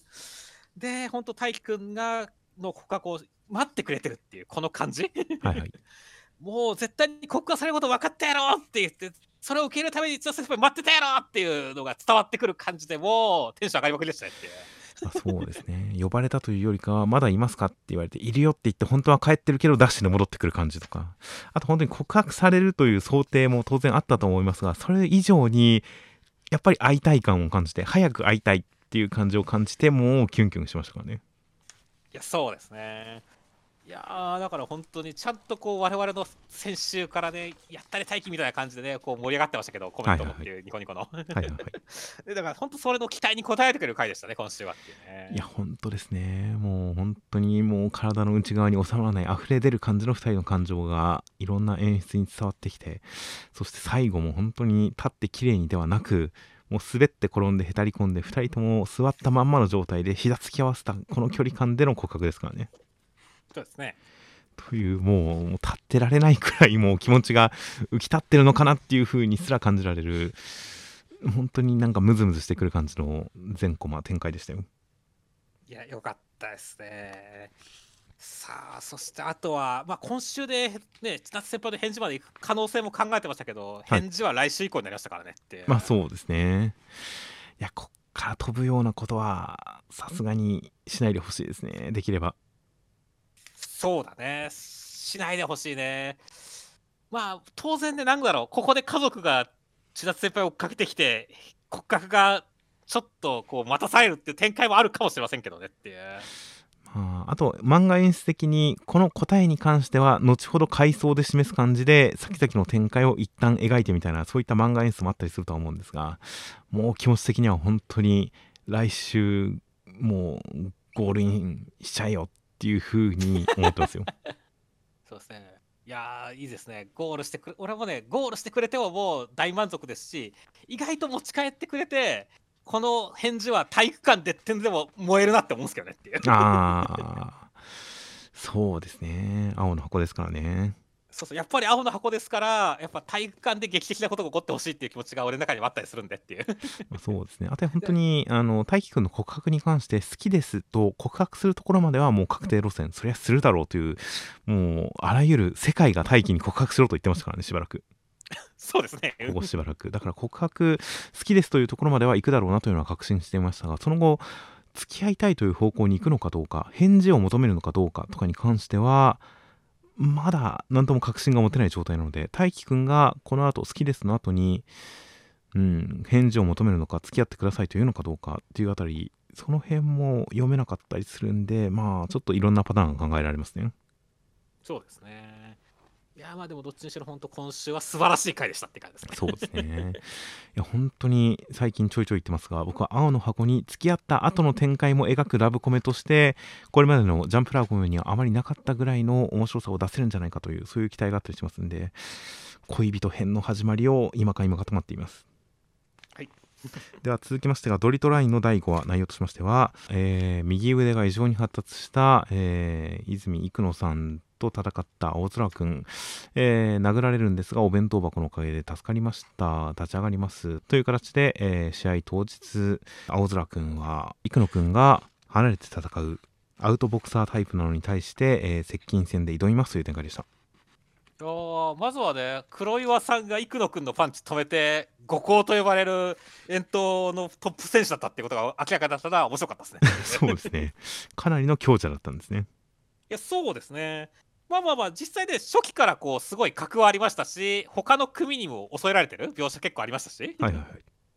あとやっぱりね、あのはいトライ組がやっぱね、このボクシング遠投で稼いでるってなったら、当然トップ選手が遭遇してなきゃおかしいですからってことでね、はいはいはい。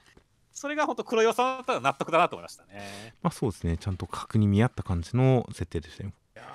そして、いやー、今週も第一試合、すごいもうやっぱね、ファンタジー。はいはいはい。先週もう、もうウォーハンマーで右打って左見てから、もう今週試合が楽しみでしょうがなかったわけですけどね。はいはいはい。いやー、すごいですね、まっとうに戦ってきました、おそらくっていう。まあまあまあ、とりあえずインファイト接近戦っていうのがまず一つ目の策ではありましたね。そうですね。腕が長いと回転が効きにくく、パワーが弱まるって言って。はいはい。そこを狙えみたいな。おなんか普通のボクシングやってるっていうのでこれはこれで感動だったよ。いやまあまあまあ普通にボクサーとして対策取っていくんだろうなとは思っていたのでただまあこのまま普通にボクシングが続くわけではないんじゃないかなとは思ってますけどね。いやそうですね接近戦用のなんか隠し技とかってのもあってもおかしくないですからねウォーハンマーさんっていうね、あると思うんでここからどんどんファンタジックな方というか超人的な方に振っていってくれるんじゃないかなというのはちょっと期待してますよ。今週はまだその前哨戦みたいな感じですからね。はいはい。いやーなんかリングにかけろとかだってあの車田正美先生のリングにかけろだって最初は本当に真面目にボクシングやってましたからねまあまあそうですね。アッパーが強いとかフックが強いとかそういうごくごく普通の話をやっていたのに最終的になんか宇宙のなんか神々とかと戦ってましたからね。そうですね。必殺技がどんどんインフレしてきましたからね。そうですね。なんかもう本当に宇宙の原理宇宙の真理みたいなもので戦ってたんでああいう風な展開を期待しなくもないですよ。いやーいや本当ドリトライはまだどこまでもいける気がするんでっていう、はいはいはいいやーだからなんかある種懐かしい読み味があるからねって昔の少年漫画かそのリングにかけろじゃないですけどまあそうですね。そういうところもあるかもしれないですね。いや先週の動画のコメントで妖怪が出てきても驚かないみたいなこのドリトライの世界観を表しているコメントがありましたが確かにこれボーンコレクションと同じ世界線同じ世界線だって言われてもおかしくないですよね。なるほど陰陽師出てくるんですね。実は裏ではボーンコレクションみたいなことが起きてましたみたいなことを言われても何も驚かないので。いやーまあまあドリトライこの試合の中でとりあえずどこまで行ってくるのか楽しみですよ。楽しみですね。とりあえずこのパンチの迫力をすごいこう出そうっていう感じのこの一コマ一コマの勢いみたいなものは大変良かったのでこの感じでそのアクションも本当にどういったところまで行くのか大変楽しみです、はい。では続きまして夜桜さんちの大作戦の第180話内容としましては、えーアルファ君に突っかかってくるクラスメートの、えーランド君は実は太陽君の大ファンでした。ということで太陽君との通話をさせてあげることにしました。結果、えー大変アルファ君に因縁をつけてきました。複雑な感情です。そこにシオン姉ちゃんとケンゴ君やってきましたという展開でした。いやーランド君がね先週段階では背伸びした雑魚くらいな印象だったんですけど。はいはいはい。実はシルバーランクスパイっていうのですごいびっくりしましたね。いやー本当にシルバーランクがどれくらいすごいものかに関してはこの夜桜さんちの第1部の方で散々身に染みてますからねそうですよ太陽君があれだけこう長男とかね あの辺の試練を超えてはいはいやっと受かったシルバーランクですよって感じですからね。いやーだからすごいですよ。いやすごいですよ。若干6歳でそのランクにたどり着いてたらすごかったですしそれでいてなんでしょうねこの太陽君の大ファンっていうところ。はいはいはい。で最初は緊張してるしもう最終的には俺を養子にしませんかっていう変態戦を出してくるっていうね。そうですねいやだから本当今週でランド君の評価ががっつり上がったしすげえ好きになれてよかったですねっていう。いや本当ですね。しかもこれに関して太陽君が作戦を無視して人命救助を優先した結果助かった子供がランド君であるという太陽君の株まで上げましたからね。そうですねいやそういった意味でもすごい良かったよ。太陽君がやっぱ活躍すると嬉しいですね我々っていうね。いや本当ですね。なので最初この太陽君との通話画面を画面を見せずにアルファ君ランド君の方だけ映すんで太陽君は本当にしばらく退場なのかなと思ったんですが、まあ、その後ちゃんと画面もちらっと映りましたしこの回想シーンでちゃんとランド君を助けるかっこいい太陽君が見れましたしこうちょいちょい挟み込まれる太陽君がかっこよくて本当に嬉しい限りですね。そうですねそしてあとは本当にね愛さん彩香ちゃんっていうね。2人ね、まあ、ある種のこのアルファ君ひふみちゃんの、まあ、お姉さんというかね、はいはい。まあ、太陽君の子供1号2号みたいなとこありますからっていう感じですねっていうはい。はい その2人が出てきててこうなんだろうねうつみちゃん太陽君によしよしされてるっていうところはすごい良かったですね俺の中でっていう。そうですね。確かに愛さんがどのくらい成長してるのかは分かりませんでしたがまああんまり変わってなかったですね あんまり変わってなかったですねって。いううん、という感じなのでなんかアルファ君たちのなんかお姉さんというよりかは本当に なんなら下に見える感じがしてまあまあこの感じの関係性も大変魅力的ですしいやーどんどん家族が揃っていくのが楽しみですね。楽しみですね。もう俺は彩香ちゃんが22歳になっても相変わらずこうむつみちゃんとかによしよしされてるのがすごい良かったですよ。そうですね。もう本当にここに完全に収まってるんですねそうですね あーというわけで、まあ、そういったね、懐かしいね、あの、出てこなかったメンツも出てきて嬉しかったですし、もう来週にはもう、しおん姉ちゃん、健吾くんが来るぜっていうところで、さらにテンション上がってきましたからねっていう。はいはいはい。いやなんかしおん姉ちゃんに関しては後ろ姿そんなに違和感ないですが健吾くんに関してはあれ頭身高くなってない？背伸びてないっていう感じがすごいしましたねそうですね。もっと華奢な印象だったんですけどねやっぱりフーランさんのところとかでね、やっぱちょっと鍛えられてるんでね、やっぱたくましくなったんじゃないですかっていう。まあそうですね。なので京一郎さんが髪型が変わっただけ。で双葉姉ちゃんに関してはほぼ変わらないみたいな感じだったので。でこの2人に関してちょっと見た目変わって特に健吾くんに関してはちょっと見た目変わってそうだなっていうのが大変楽しみですね。あ、そうですね。では続きましてが「逃げ上手の若君」の第112話内容としましては、えー高氏さんは九州に行って謎の大勝利で味方を増やして京都に戻ってきました。そんな中、えー楠木正成さんは結局、えー策が受け入れられず出陣することになりました。死を確保で出陣する際子供たちに時の字と雪の字を当てて出ていきますという展開でした。いや、もう高氏さん、なんか勝ってたっていうね。はいはいはい そうはならんやろ、歴史って思いつつも、いや、なっとるやろがいみたいなね。いや歴史 歴史のロマンですね何があったんでしょうね本当に本当何があったのか分からないけど、まあ、まあまあまあ、カットならしょうがないって感じだね、歴史だから。そうですね。いやーなのでそれをある種の魔性的な何かとして描くというのは本当に松井先生ならではで面白かったですね。いや、面白かったですね。しかし、こんなに早く帰ってくるとなると、それはびっくりですよね、京都っていうね。はいはいはい。で、あのね、実際、本当、まさし軍神正成ですね、楠木さんがね、なんで負けちゃったんだろうっていうところに関しては、まあ、これも歴史なんでしょうけれども、味方のこうバカに足引っ張られたっていうところ、はいはいはい。これに関しても、やっぱ、まあ、歴史的に、やっぱこういうとこあるんだよな、有能な方が必ず勝つとも限らないんだよなっていうところは、すごい思いましたね。まあそうですね。まあトップ次第のところがありますからね。そうだね。いやー、だから、帝に関してもね、すごい、だからずっとこの後ろに隠れてるってね、はいはいはい。ミスの後ろに隠れてるみたいな。はいはいはい。でこれに関して本当にある種のこうまあそれでこうなんだろう底知れなさとかさこう天皇としての威厳みたいなところを出したわけだけどはいはい、あえてそれをこうね弱くしたっていうところの演出にも使ってくるっていうところはすごいやっぱ松井先生うまいなって思いましたからね。いや本当ですねだから本当にこれだけ隠して物々しく描くからには松井先生らしいインパクトのある出し方とかするのかなみたいなそういった想像もありましたがそうではなく本当に人としての面っていうのがあるんだというむしろそっちの方が本来は強かったんだそっちの方が本来は価値のあるものだったんだそれを隠してしまったからこそ今ダメなんだみたいなそういったなんか想像と180度逆の方向で素顔を出してきたところはすごく印象的でしたね。いやそうですね。そして本当にある種ねこの、まあ、先週から時行君がいないところでの戦いだったわけだけども最後に本当にねその楠木さんの、まあ、帝への、ね、提言として時行君が出てきたりとか、はいはいまあ、自分の 息子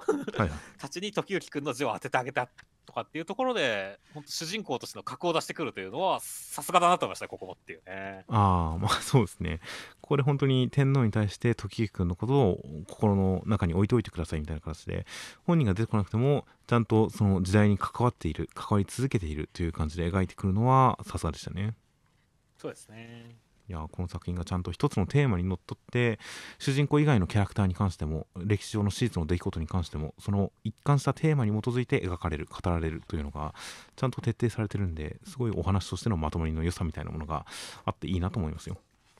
そうですね。ちなみにこの帝の顔紙だと紙の雑誌だとあんまりよく見えないですが電子版だとものすごいはっきり顔見えるんですよねあそうなんですね。結構あの紙だと潰れちゃって分かんないですけどねって。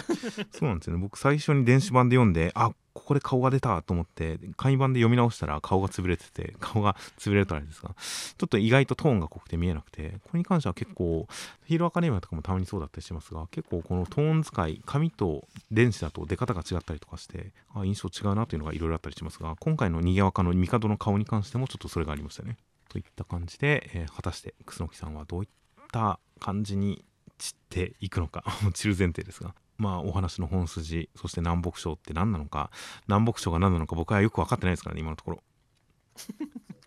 まあまああくまで教科書レベルのことしか分かってないけど俺もって。南朝北朝に分かれてたんだなぐらいのことで具体的に誰がどういった動きをしてそうなったのかっていうのが僕の中ではもう完全にふわっとしてるのでもう全て未知の出来事として大変楽しみですはい。では続きましてアンデッド・アンラックの第161話内容としましては、えーフィル君もパクパクも食べて回復するしよかったという中、えー、フーコちゃんは香港で、えーちょっとファンさんを警戒とかしていますという中、えー謎の死角に襲われてそれが実はシェンさんの妹さんでシェンさんを助けてくれファンさんを倒してくれっていうことなんで、えー捨ておけないんでファンさんが待ち構える武道大会に出場ですみんなでという展開でしたいやもう大来大祭じゃなくて天来祭始まったって感じ。そうですね。もう大来大祭みたいなものかと思いましたよ。そうですね。まあ中国武術賞があるかどうか知らないですけど。はいはいはい。がやってるで世界最強級で大会みたいですねっていう。はいはいはいいいっすね、だから本当に宇宙行ってこうなんかこうスムーズにこっちに次の展開に行くのはやっぱいいっすねこのスピード感って感じでしたね。そうですね本当にいや1話の中で本当に次のエピソードへのつなぎ移動移行がすごいスムーズでしたし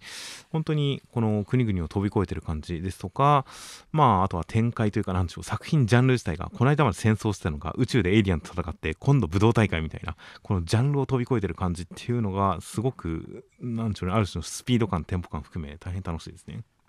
いや楽しいですね。いやーそしてまあまあ武道大会ねやっぱ中国憲法やってる風子ちゃんやっぱ初登場というかね 本当にたくましかったから風子ちゃんすごい好きなんでっていう、ねはいはいはい だからここで本当はテンション爆発っぷりのファンさんとの戦いはすげえ楽しみなんだよね。そうですね。もうこの壇上でつまんなそうにしているファンさんがフーゴちゃんを見た瞬間に立ち上がって大興奮っていうのがもう可愛くてしょうがないですけどね。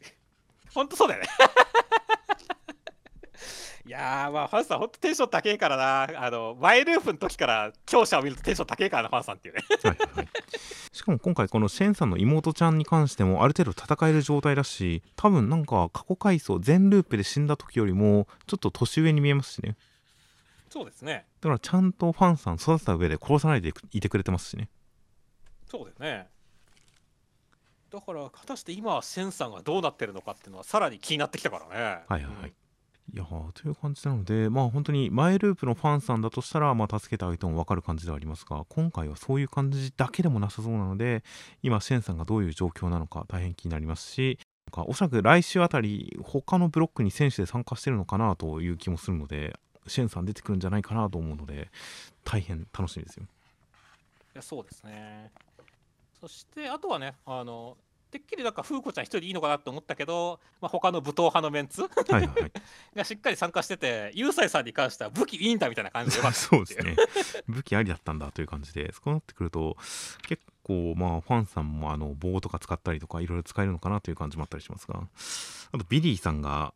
意外と銃使わなくても強いんだっていうのが面白いですね。そうですね。いやーだから本当ここにねなんだろう他のメンツはいが出てきたってことに関してもね、まあ、風子ちゃんだけでいいかなと思いつつも、いや、バトル組だからね、俺がたやるんだって言って、風子ちゃんのために頑張るぞ、俺もやるぜみたいな形で、みんなが志願してきたんだろうなってことが想像できるしっていうね。面白い感じに参加してる可能性もありますけどね楽しそうとかはいはいはい。ユーサイさんとかそれでもおかしくないけどねっていう。結構今ループのユニオンはみんな根明ですからねまあ確かにね。でもきっとビリーさんとかは、なんだろうね、ちゃんとなんだろう、今のファンさんの強さが分かんないから、僕たちが情報を集めるぜとかさ、はいはい、そういった殊勝な感じで来てくれて思うけどねっていう。まあまあそうですねまあまあ、とにかくだから、意外とそのユニオン最強決定戦にはなりそうで、そこら辺も楽しいなって思いますねいや。そうですねいや本当このビリーさんの爽やかな笑顔してるけど腕に血管がビキビキに浮かんでる感じとかちょっと面白かったしねはいはいはい。やっぱ注目はビリーさんですよ僕は今大会あ僕はやっぱボイドさんですね。やっぱまあ大来大祭でもボクシングっていうのは大事ですからっていう。大事でしたっけ？いやー、わからん。まあ、残念ながら各海王のかませになっちゃったけどって、サムは海王はっていう。そうですね でもあれはキックボクシングですから、今回はちゃんとしたボクシングですからっていう。ああなるほどそうそう荒井ジュニアとかいたじゃないですかって、もうあれもかませっちゃかませだったけどっていう。新井ジュニアの名前を出すとボイズさんに失礼な気がしてきますからねそうですね。いやー、というわけで、本当だから、ボクシングでは楽しいですよっていうボイドさんっていう。まあまあ異種格闘技としての要素が大変楽しみですしここで風子ちゃんの流派がちゃんと新発曲というふうに流派名が示されておそらくシェンさんから学んでますからおそらくシェンさんファンさんと同じ流派なのかなというふうに思ったりするとまたなんか趣深いですしねそうですね。いやーという感じなので本当にこの複雑に絡み合った師弟関係がどうなるのか含め大変楽しみですでは続きましてが天幕キネマの第8話内容としましては、えー、新一くんはレイサちゃんの登校風景を、えー、他の生徒と交えて撮りたいという形でいろんな技術を駆使して根性でなんとか撮り切りました。みんなにもいろいろ伝わるものがあったらしいです。よかったという展開でした。やそうですね。もうバレちゃいけないけれどもあえて群衆の中を取るっていうね。はいはいはい。しかもそれを結構な至近距離で取ってるっていうのが面白かったですねっていう。まあまあそうですね。これよくバレなかったなという感じもありますが。あとは先週段階でこの無許可でわざわざ取らなくてもいいような気もしますけどねみたいな僕の疑問に関してはちゃんと今回の冒頭であの生徒バレからの学校バレからの、え事務所バレになって大問題だぞみたいな感じのを危惧してるというのが語られてまあちゃんと説明された感じにはなりましたね。そうですねだからそこもちゃんとねこう読者の疑問に答える形ですごい良かったなと思いますしね。はいはいはい まあそれに俺は本当にこのバレないっていうところに関してはまあまあみんながねこの普段とは違う倉井さんに注目してるからっていう。ところで全然納得できましたからねああまあそれは確かにそうですね。もう新新一君たちがこの日陰者であることが生きましたね。そうですね幻のシックスメン的な体質ですがねきっとっていうまあそうですね。日頃から存在感がないからきっと気づかれないんでしょう。いやいいですねっていうだから本当になんだろうねでもこのまあここまで極端ではないけれどもね撮影ってやっぱ実制作映画でもねやっぱ時間ギリギリとかね撮影のハラハラ感はいはい。これこれが最これ撮れなかったらダメだみたいな感じのところがあってやっぱあったりしますんでねっていうはいはいはい。そういったところも含めてなんかこうちゃんとみんなでわちゃわちゃやってる感じっていうのが面白くてよかったなと思いましたね。まあそうですね。で、ちゃんとその新一くんが前のめりというか、先週段階だと新一くんがシーンを思いついたけれど、それを表に出せずにいるのを倉井さんが、えー引っ張り出してくれたみたいな感じで、どちらかというと行動力は倉井さんが出してくれたみたいなイメージではありましたが、今週段階で、あのー君が取ろうと思ったから、君が取ろうと言ったからみたいな感じで、新一くんが動いたおかげで、これは成立したんだよという形で、まあ、ちゃんとそこを、この彼の主人公力に結びつけて語られたあたりとかも、なるほどなという感じがありましたよ。いやそうですねだからやっとなんか映画監督らしくなったとは思いましたね本当に。はいはい。いやー監督新一君新一はじめ監督への当て書きだったのかもねみたいな感じであとはまあこのシーンの発想力とかに関しても一行のと書きをこれだけ膨らませるなんてみたいな感じで脚本の力だけではない監督としての力量がこれだけ生きてるんですよみたいなのをちゃんと脚本の力と分けて語られるような感じで新一君上げが始まってるのはまあ大変いい感じではありますね。いやそうですね。まあまあ俺はねまあ最初の頃からずっとなんか完成してこそ監督と認めるって感じですからはいはい完成させなきゃ監督とは言い切れないって思ってますからまあ本当にその一歩を踏み出してこれからの新一監督になってくれることをすごい楽しみにしてますね。まあそうですね。まずは本当に才能の片鱗とちゃんと動ける人であるというところが示されたんで、ここからさらにいろんな角度から新一君のこの監督っぷり、なんならちょっと周りに惹かれるような面白みとかも含めた彼のそのおまあ主人公力含めた監督としての力を見ていきたいなと思いますよ。はい。では続きまして暗号学園のいろはの第26話内容としましては学年大賞年々対戦の、えーチーム A 組対チーム E 組の戦いが始まりました。いきなりいろはくんに化けているみたいな感じで先制攻撃をぶっかましてきますが、えーなんとかそれを突破しまして最初は、えー夕方さんとほうき星さんとの戦いです。夕方さん圧勝でほうき星さん壊れちゃったという展開でした。いやもうタユタン強いかっこいい好きって感じでしたね。いやーもう暗号バトルなのに演出が完全にバトルものですからねいやそうですね。いやそしてそのバトルもののハったり力は本当決まってるなってましたね。まあそうですね。いやー、このルール説明の段階でこんな展開は全く想像できなかったですよ。いや本当そうだね。いやでもこれすごいよ本当に。そのセリフを「お前を傷つけにかっこつかすことがこのルールじゃ難しいって言ったんだ」っていうところめちゃくちゃかっこいいしっていう。はいはいはい。その後本当バックショットだからねって。いうもう,、はいはい。もう勝ったみたいな。いやすごいね。そしていろはくんの解説っていうね。は 半分改正前に半分しちゃったの問題文をダメに決まってるじゃない人に言葉を半分を渡したらみたいな形でブルブルしてるはいは。いやもう全部が全部本当言うたねもうタユタンすげえってのに繋がってきますからね、はいこの辺は本当に西尾先生の演出力ってすごいなって思うからねっていや、そうですね。展開の畳みかけ方はすごかったですね。片手で知恵の輪を解きながらですしね。そうですねいやーだから本当になんだろうね。あのやっぱ読者の想像を超えてくる展開ですごい良かったですねっていう。いや本当ですね。なんか後から見るとまあまあ一番強さを一番表現するならこれかっていう感じですが本当に1回目初読の段階では本当にルール説明の段階でこういう展開というのは全く想像しませんでしたしいや本当にまあ演出もキメキメでなんか実力順がよくわかんないですが彼女が東秀斎さんの下についてる流れとか、まあ、今後語られるんだと思いますがちょっと気になってきますよね。そうですねまあ結構それに関しては今回のその首なし死体さんっていうのがやっぱり今回その東秀祭一派とまあ集団っていうところはいはいはいにやっていくことによってやっぱこの改めてこの3人プラス集団プラスこの首なしさんの関係性っていうのが描かれると思いますからねそこら辺で結構わかるかもしれませんね。そうなんですよね。という感じなので、あの夕方さん上げの展開が、そういったこの東秀斎さん派の関係性説明に対する期待値の上げ方にもなっていて、大変本当に今後が楽しみですよ。そうですね。あとは、やっぱりなんだろうね、あと、いろはくんがブルブル震えてるのを一生懸命支えてあげてる東秀斎さんがめちゃくちゃ可愛いなって思いましたし、そうですね。そこはもう完全に広いんですね。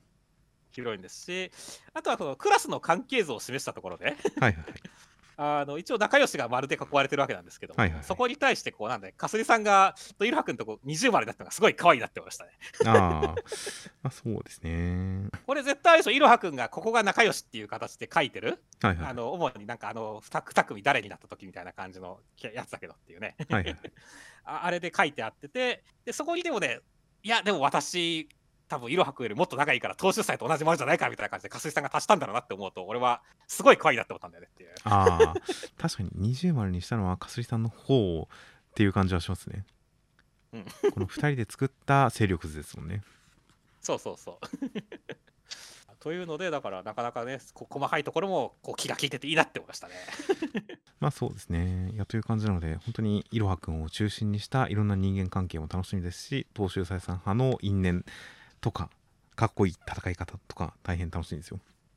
楽しみですねでは続きまして、人造人間100の第24話。内容としましては、ナンバー13は91さんを見捨ててしまいます。で、91さんは、えー、13を倒そうとして、13が倒されてくれたら、人造人間が人を襲うこともなくなるということで、えー、アシビ君はこれで終わると思うんですが、103が13を助けてしまいました。103はアシビ君にごめんねと言ってきます。という中、13は目的は果たしたということで、えー、モート政府の能力スパークルに目覚めるために使っていたナンバー99の核というのを13持ってってしまいました。アシビ君絶望ですという展開でした。いやー103が、ね、13を助けるっていうことに関しては、まあ、彼女の行動動機を考えれば、まあ、当然だし、やっぱりなっていう感じでしたけれども、はいはいはい。最終的にそのナンバー99の角を奪われたままにしてたのは、さすがに103阻止してよって気持ちになりましたねって。うーんまあアシビ君を守るためとかここでまあどっちでもいいというか重要視してないから放置した感じではありますけどねまあ、そうなんだよね。とはいっても、なんだろう、最終的に、ね、103の目的が、まあ、ナンバーワン以外の、なんだろう、人造人間？はいはい。を皆殺しにして契約通りってなっちゃうと下手す99の角とか生まれたら下手に人造人間作られる可能性もあるんでそこに103が考えが及んでいないとかっていうところとかパワーアップされたらめんどくさいじゃないですかっていう。なるほど。っていうところに関しては103ちょっとうかつすぎじゃないかなっていう気がしてるんでね。だからある種明かされてないあのはい実は奪われてましたよっていう展開だったら103も全然格が落ちないというかね。はいはい。それは仕方がないっていう気にもなるんだけど明かされた状態で逃がしちゃうと結構103マジで裏切ってる感がやばいんで103の印象も結構悪くなっちゃってんだよねって思いましたね。まあ今週の「ごめんね」のところでかなり103に関して味方だと思ってたのに感裏切られた感の演出だと思うんでまあ103には裏切られた気持ちになるのが今週の正しい読み方のような気もしますねそうだね。いやー、だから逆に本当どうなるか分かんなくなっちゃったんだよね。結構その最終的に103とアシビ君っていうのが、まあなんかいい関係になるのかなっていうのもちょっと予想はしたんだけど、はいはい結構今週のやつは決定的な断絶になりそうなんだよねっていうね。まだからこの2人の関係性の今後も全然分からなくなっちゃったなっていう感じではありましたね。あそうですねアシビ君が最後に雄たけびをして終わる感じで本当に一方的に奪われて一矢報いることもできず全てを終わらせるチャンスを見逃してしまったりっていう形でアシビ君がだいぶ打ちひしがれてある種その主犯というかその一員が103であることに対してアシビ君がどういった結論を出すのか103との関係性を今後どうしていきたいと思うのかというのが、まあ、今後の展開として大変気になるところですよ。いやそうですねいやという感じで本当にお話的にも絵的にも本当にこの103が、まあ、13止めるところまでは本当にまあまあそうなのかなという感じはありましたがその後にアシビ君を見つめる目線が冷たく感じるところこの表現というのが大変胸に刺さる一話でしたよ。そうですね。では続きましてが一之輔の滞在の第27話内容としましては、えー翼くんは自分が知らないはずの、えー穴水さんが自分の夢の中にいたということに対して衝撃を受けます。という中、まあ、おじいちゃんが昏睡状態目が覚めない状態だというのを知りましてえーまあいろいろ考えている中夜おじいちゃんの部屋が空いているので入ってみたら一家全員記憶喪失というのがおじいちゃんの部屋に書かれていました。事故の前に書かれたの？なんで？っていう中翼くん意識が飛んで部屋にいて誰かが戸を叩いていますという展開でした。いやーマジで事態がさらに混迷になってきたって感じですね。うーんまあ普通に考えたらまあおじいちゃんが以外の人が書いた可能性もあるのかなと思ったりしますがここで翼くんが事故の前になんでっていう感じの衝撃を受けてるところを見ると事故の前から一家全員記憶喪失という展開をした。やっぱりこの世界もループしてるような気もしなくもないですね。うん、まあ俺も翼くんのこれに関してはやっぱ完全なミスリードというかね。やっぱり誰か別の人間がこの部屋を夜な夜な使ったんだっていうふうに考えるのが一番まっとうだとは思うけどもね。なるほど。もしくはそのこれ自体が夢っていうはい 方向性のどちらかだとは思うけれどまあとりあえずおじいちゃんおばあちゃんの現在が分かっただけでもまあそこは収穫ではあったんですけどね。まあそうですね。なんかおばあちゃんがもう現実に耐えられないようなことを言っていましたが、まあ、おじいちゃん完全にまあうん目が覚めないという状態ではあるんですね。そうですね。だからこそまああえて夢の中に続けたいって思ってんのかな暗躍してるのかなっていう気もするし、はいはい。ただどうなんだろうね。颯太さんの立場もさらに分からなくなったしなっていう感じだし。そうなんですよね。いや颯太さん自身も、まあ、お母さんの知り合いだったりもしましたしまあ現実の一之輔に関わってる関わりある人物なのかなとはずっと思ってましたがその影がないんですよね全く。全くないからね。うん。だからやっぱりこの世界も嘘っぽい感じはその辺にもあるんですけどね。まあねその本当は早くねそう IC コールドリーディングってやりたいんだけど。はいはい。は いただ本当にそのためのパーツが揃ってピースが揃って暗黒街道不可能みたいな感じになってますからね今っていう。そうですね。結局事故がなぜ起きたのかというところがすごくいろんな人の記憶から空欄になっているんで事故が起きた原因のところにやっぱり何かあるのか颯太さんの正体もその辺に絡んでくるのかうん多少絞られてはきてはいますがその絞られた先は本当にブランクですねうん。そういうわけで本当に眼鏡兵器が早く欲しいですよこの漫画に対して。そうですね。おじいちゃんの部屋とかも改めて示されたんで一生懸命何かヒントないかなと思ってみたんですが特に何も見つけられなかったですよ。パッとはまあ文字が読めるわけじゃないですからねって なんか書いてあるわけがいいんですけどね多少は文字っぽいものもあったりとかするんですが、いやーという感じで本当に今週は多少ホラーに片足突っ込むような恐怖演出サスペンス演出で不安を煽るような回となっていました、はいでは最後に目次コメントとしまして、えー読み切り「都の鬼と田舎の狸」えー、菰田琴弘先生。3作目です。またどこかで機会がありましたらよろしくお願いいたします。ということでした。いやそうですね。いやまあ本当にね本編でも話しましたけどポテンシャルをめちゃくちゃ感じる先生だったんでね、まあ、4作目楽しみだなと思いますね。はい。であとはそうですね。夜桜さんちの大作戦権平先生。栄養剤のお湯割りをフレーバーティーと思い込むことでねおしゃれ感に浸れないって書いてますけど。はいはい。いやーなんかすごいね栄養剤をお湯割りで飲んでるって過酷だなって思いましたね。まあそれがどういった理由で飲んでるのか下手すると美味しいから飲んでる可能性もありますからね。どうなんだろうね。やっぱ飲みすぎてもいけないけど栄養剤のこの補給は常にしていたいみたいななんかそういったのの合わせ技みたいなとこありますけどっていう。だから健康法の可能性もありますよね。薄めて飲むことが。はいはいはい。まあでもなんかそれを上院してるみたいな感じだとちょっとやっぱりなんかこう怖いなって思うけどね逆に。いやーというわけでまた新たなこう権平先生伝説に一つ加わってしまったってこと そうですね。栄養剤のお湯割りをフレーバーティーと思って飲んでいるということですね。そうですね。そして、あとは青の箱三浦先生、先々週都内から出ていないと言いましたが、ディズニーランドに行ってきました、びっくりびっくりびっくりびっくりっていうことでね。はいはいい。やー、ついに都内脱出やりましたねって感じでしたね。は いそうですね。東京ディズニーランドですけどね。まあね、まあ、浦安市民とかからすれば、いや、そこ都内だからって言いそうだけどね そうですね、まあ、外出で。これが単純に、えー三浦先生ご本人の、まあ、楽しみとして行ったのかあるいは取材として行ったのかもしれませんからね。ああ、取材はあるかもしれませんね。これは大輝くんたち付き合って行っちゃうかもしれませんよ。いやー、ディズニーランドはでも初デートで別れるって言いませんかっていう。ああ良くないとは言いますよね。うん。待ち時間が長いからどうたらこうたらみたいな。まあすでに一緒に暮らしている2人からしたら大丈夫ですよ。まあ、そうですね。まあ、むしろ、なんか他のカップルの可能性もありますねっていう出てくるのは。はいあとはヌエの陰陽師河合先生主人公のレイは2話で力が馴染んで人から見えなくなっています。すいません。ということで僕もこれ本編読んだ時に変身すると人から見えなくなるよって先輩に言われてえ1話で見え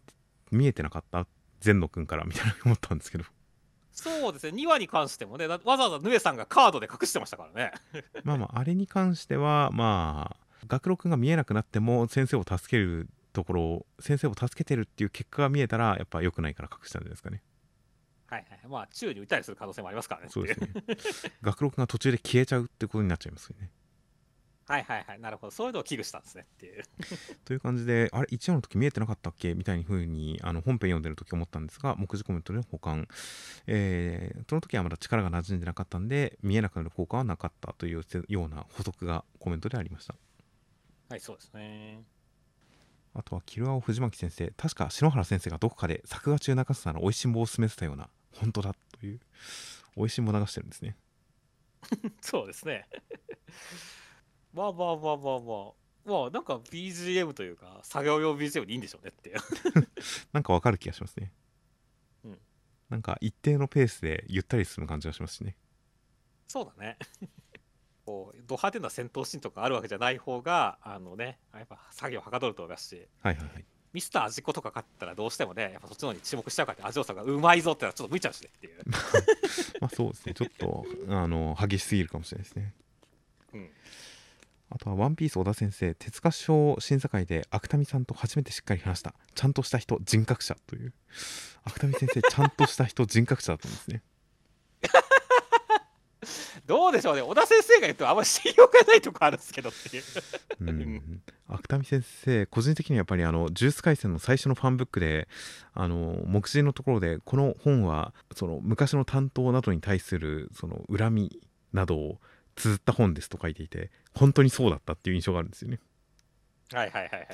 うんジュース回線のファンブック中でひたすらあのこの設定はその当時の担当にこんなんじゃダメだよって言われたけど押し通しました押し通してよかったですとか。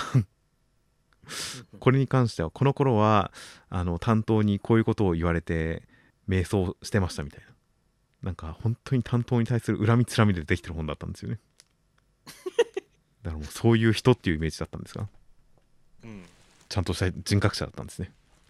そうですね、俺も癖が強いっていうイメージがあったんですけど、まあまあまあ、小田先生から見たら、まあ、人格者っていうことで、逆に言うと、小田先生がすごい変だから、芥見先生でも人格者に見えるっていう可能性もあるんですけどねっていう。小田先生がそんなに変なのかどうかは分かんないですからねああ、まあ確かにね。でも、小田先生もなんかこう、なんかすごいパワフルな先生ってイメージがあるからな。まあまあそれはそうですねうんまあまあ逆に言うと芥見先生が小田先生をどう思ったかっていうところをどっかで見たいなと思いましたね。ああ確かに芥見先生の口から語られる小田先生というのも来週あたりコメント目視コメントに載ったらいいですねそうですね。ではといった感じで、えーでは来週関東から表紙が、えー各地で巻き起こる大事件未来島編大好評御礼表紙関東からワンピース表紙関東カラーとなっていますといった感じでワンピース表紙関東カラーがだいぶ短いスパンで続きましたがあのーつい先日ネットニュースで小田先生卵子の手術のために4週間ワンピースを休むというのがニュースになってましたねそうですね。いやー、すごいなんか、寂しいっすねっていう。いやージャンプが寂しくなってしまいますが、まあ、そのお休みに入る前に関東から表紙ということでまあまあ大変だなという大変だなという感じではありますがまあ楽しみです。はいあとはセンターカラーが前座選考会編大人気オレアンドコミックス6巻大好評発売中センターカラーあかね話と学園アサシンやり直しコメディ人気急上昇センターカラーキルアオともう一つが、えー絶対に先が読めない家族サスペンスコミックス第2巻大好評御礼センターから一之輔の滞在の3作品がセンターカラーとなっています。そうですね。といった形で、えーでは先週のコメントを見ていきます、えー先週はやっぱり関東から表紙坂本デイズに対するコメントがいろいろとありました。まあ、なんでしょうね、そのスラーさんが生き残った理由のところのね、我々がどうなんだろうって言ってましたけど、はいはい。コメントには、ディオみたいに首から下は付け替えたとしかみたいなはいはい。コメントがあって、え、それは何ですかって言って、体がリオンさんで頭がスラーさん、あ宇月さんってことですか？合わせてスラーみたいな感じですかっていうね。コメントですけども、いやなんかそれだと、でスラーさんが女体、女まあ、女体じゃないけど、まあ、スラで、なんかこう、なんかインモラルな感じになっちゃうし、なんか、あれだよね、なんか、すげえ発想だと思って逆にっていう。まあ確かにそうですね。いやまあなんか機械化とか、まあ、クローン的なものに脳を移植記憶を移植とかまあいろいろ SF 的な方向も含めて考えてはいましたがまあ体が別人まあ頭を打たないでくれっていうのがやっぱ印象的でしたからね、そうだね。まあ体が別人発想はなくはない感じではありましたがそれがリオンさんっていうのはまあ考えなかったですね先週段階では。思わなかったですからね。だから面白い意見だなと思いましたね。はいはいはい。あとはまあ坂本さんに関して、えーまあ、初期の坂本さんとあの回想の坂本さんやっぱ齟齬が生じてるんじゃないかということに関して、えー先週はまあリオンさんを失ったことによって、えーまあ、やっぱりだんだん擦れた感じになっていって最終的に奥さんに救われたのかなみたいなことを言いましたがコメントで、えー擦れたというか最初はアンドロイドみたいな感じだったからやっぱ解釈変わったと思う別に問題ないけどということで改めてあの1話2話をちょっとネットで無料で読めるんで読み返してみましたよ。はいはいはい。そうすると確かに坂本さんあの人を殺して血まみれで奥さんにプレゼントを渡した時にあの私へのプレゼントのために人を殺してくるなんてみたいなことを言ってショックを受けてる奥さんになんでだみたいな感じで全くきょとんとしてる感じの人物でしたから確かに、まあ、多少今とは違う感じかもしれないですねなるほどね。回想中の坂本さんとはちょっと違う感じかもしれませんがでもまあまあうんまあそこまで矛盾っていうほどのそうでもない気がするんでまああの学生時代はまだ人間味があったけれど奥さんと出会うまでにその人間味を失ったのかなみたいに解釈することも可能かなと思いますよそうですね。やっぱあの今週リオンさんの死体を確認している南雲さんのあの病んでる感じの目つきを見るとやっぱりあの辺の関係性もうまくは回っていかなかったのかもなって思ったりしてますからねそうですね。うん、という感じで、まあ、坂本さん、なんとなく、まあ、過去、いろいろ空白、それこそ、しんくんを、まあ、部下にして一緒に活動してた時期とか、なんとなく語られてはいますが、はっきりは分かんなかったりするんで、その辺も含めて、今後の回想でさらにうまく第一話につながってくる感じはあるかもしれないなと思ったりもしています。はいはいはい。あとは、青の箱の、えー人気投票の結果とか、いろいろ圧倒的当選の結果、ひなちゃん、ひなちゃんに関するコメントとか、あと1位から3位は予想通り、4位に驚いたというコメントで、きょうくん4位というのに驚いたというコメントが、確かに、まあ、もっと下でもおかしくないじゃなかったですよね。いや、そうですね。結構、まあ、あやめちゃん5位に入って嬉しいって俺は言ってましたけども、4位であってほしかったっていうところもちょっとありますからね、やっぱり。そうですね、きょうくんは、まあ、いいポジションで存在感を示していましたが、かといって、読者に寄り添えるくらい内心のわかるキャラでもないですし、何かお話に積極的に絡んでるっていうわけでもないので、本当にもっと下でもおかしくなかったんですが、その辺はやっぱり、あやめちゃんとの関係性の票がプラスされた結果かなという感じもしますね。まあ、そうですうんね。あやめちゃんとの絡みでだいぶ票を伸ばして4位だったんじゃないかな、きょうくんと思います。そしてあとはね、まあ、やっぱ、うおー、いけいけとかさ、はいはい。本当になんだろうね、みんな盛り上がってる感じのコメントが多かったんでね、いやー、なんだろうね、やっぱ恋愛模様ってのはバトル漫画くらいやっぱ盛り上がるんだなと思いましたねっていう。まあそうですね。いやー、まあまあ、それは青の箱が素晴らしい恋愛漫画だからですよ。まあ、そうですね。いや、本当に今週も盛り上がりが続いている青の箱です。うんあとは、ヌエの陰陽師のところのコメントで、えー僕が先週、0年代ラノベっぽくもあるけれど、90年代、えー電気物っぽくもあるみたいなことを言ったのに対して、ストレートに、確かに人物配置は月姫の学園っぽい。最近 R やったばかりっっていうコメントがあってまあそうですよね。明らかに僕の念頭にも月目があったんですけどね。まあそうですね。ヌエさんと先輩の関係がやっぱアルクエイドさんとシエル先輩の関係性にちょっとダブってみましたからねそうですね。まあ意識は結構あるのかもしれませんね。参考作品の一つかもしれないですね。うん。いやまあ本当にあの辺の関係性、まあ、本編中だとまあ真剣な切った貼ったがメインだったりするんでそこの関係性があのアルクエイドさんと、えーシシエル先輩の関係性がそこまでフューチャーされる感じは本編中ではなかったですが確かに学園パロディというか学園ものに展開した世界線の月姫とかだとやっぱりあの辺の三角関係は熱いですからね。そうだね。うん、なのでやっぱその辺のうまみっていうのを取り込んでくれたらヌエの名字すごくいい作品になりそうだなと普通に思っています。はい。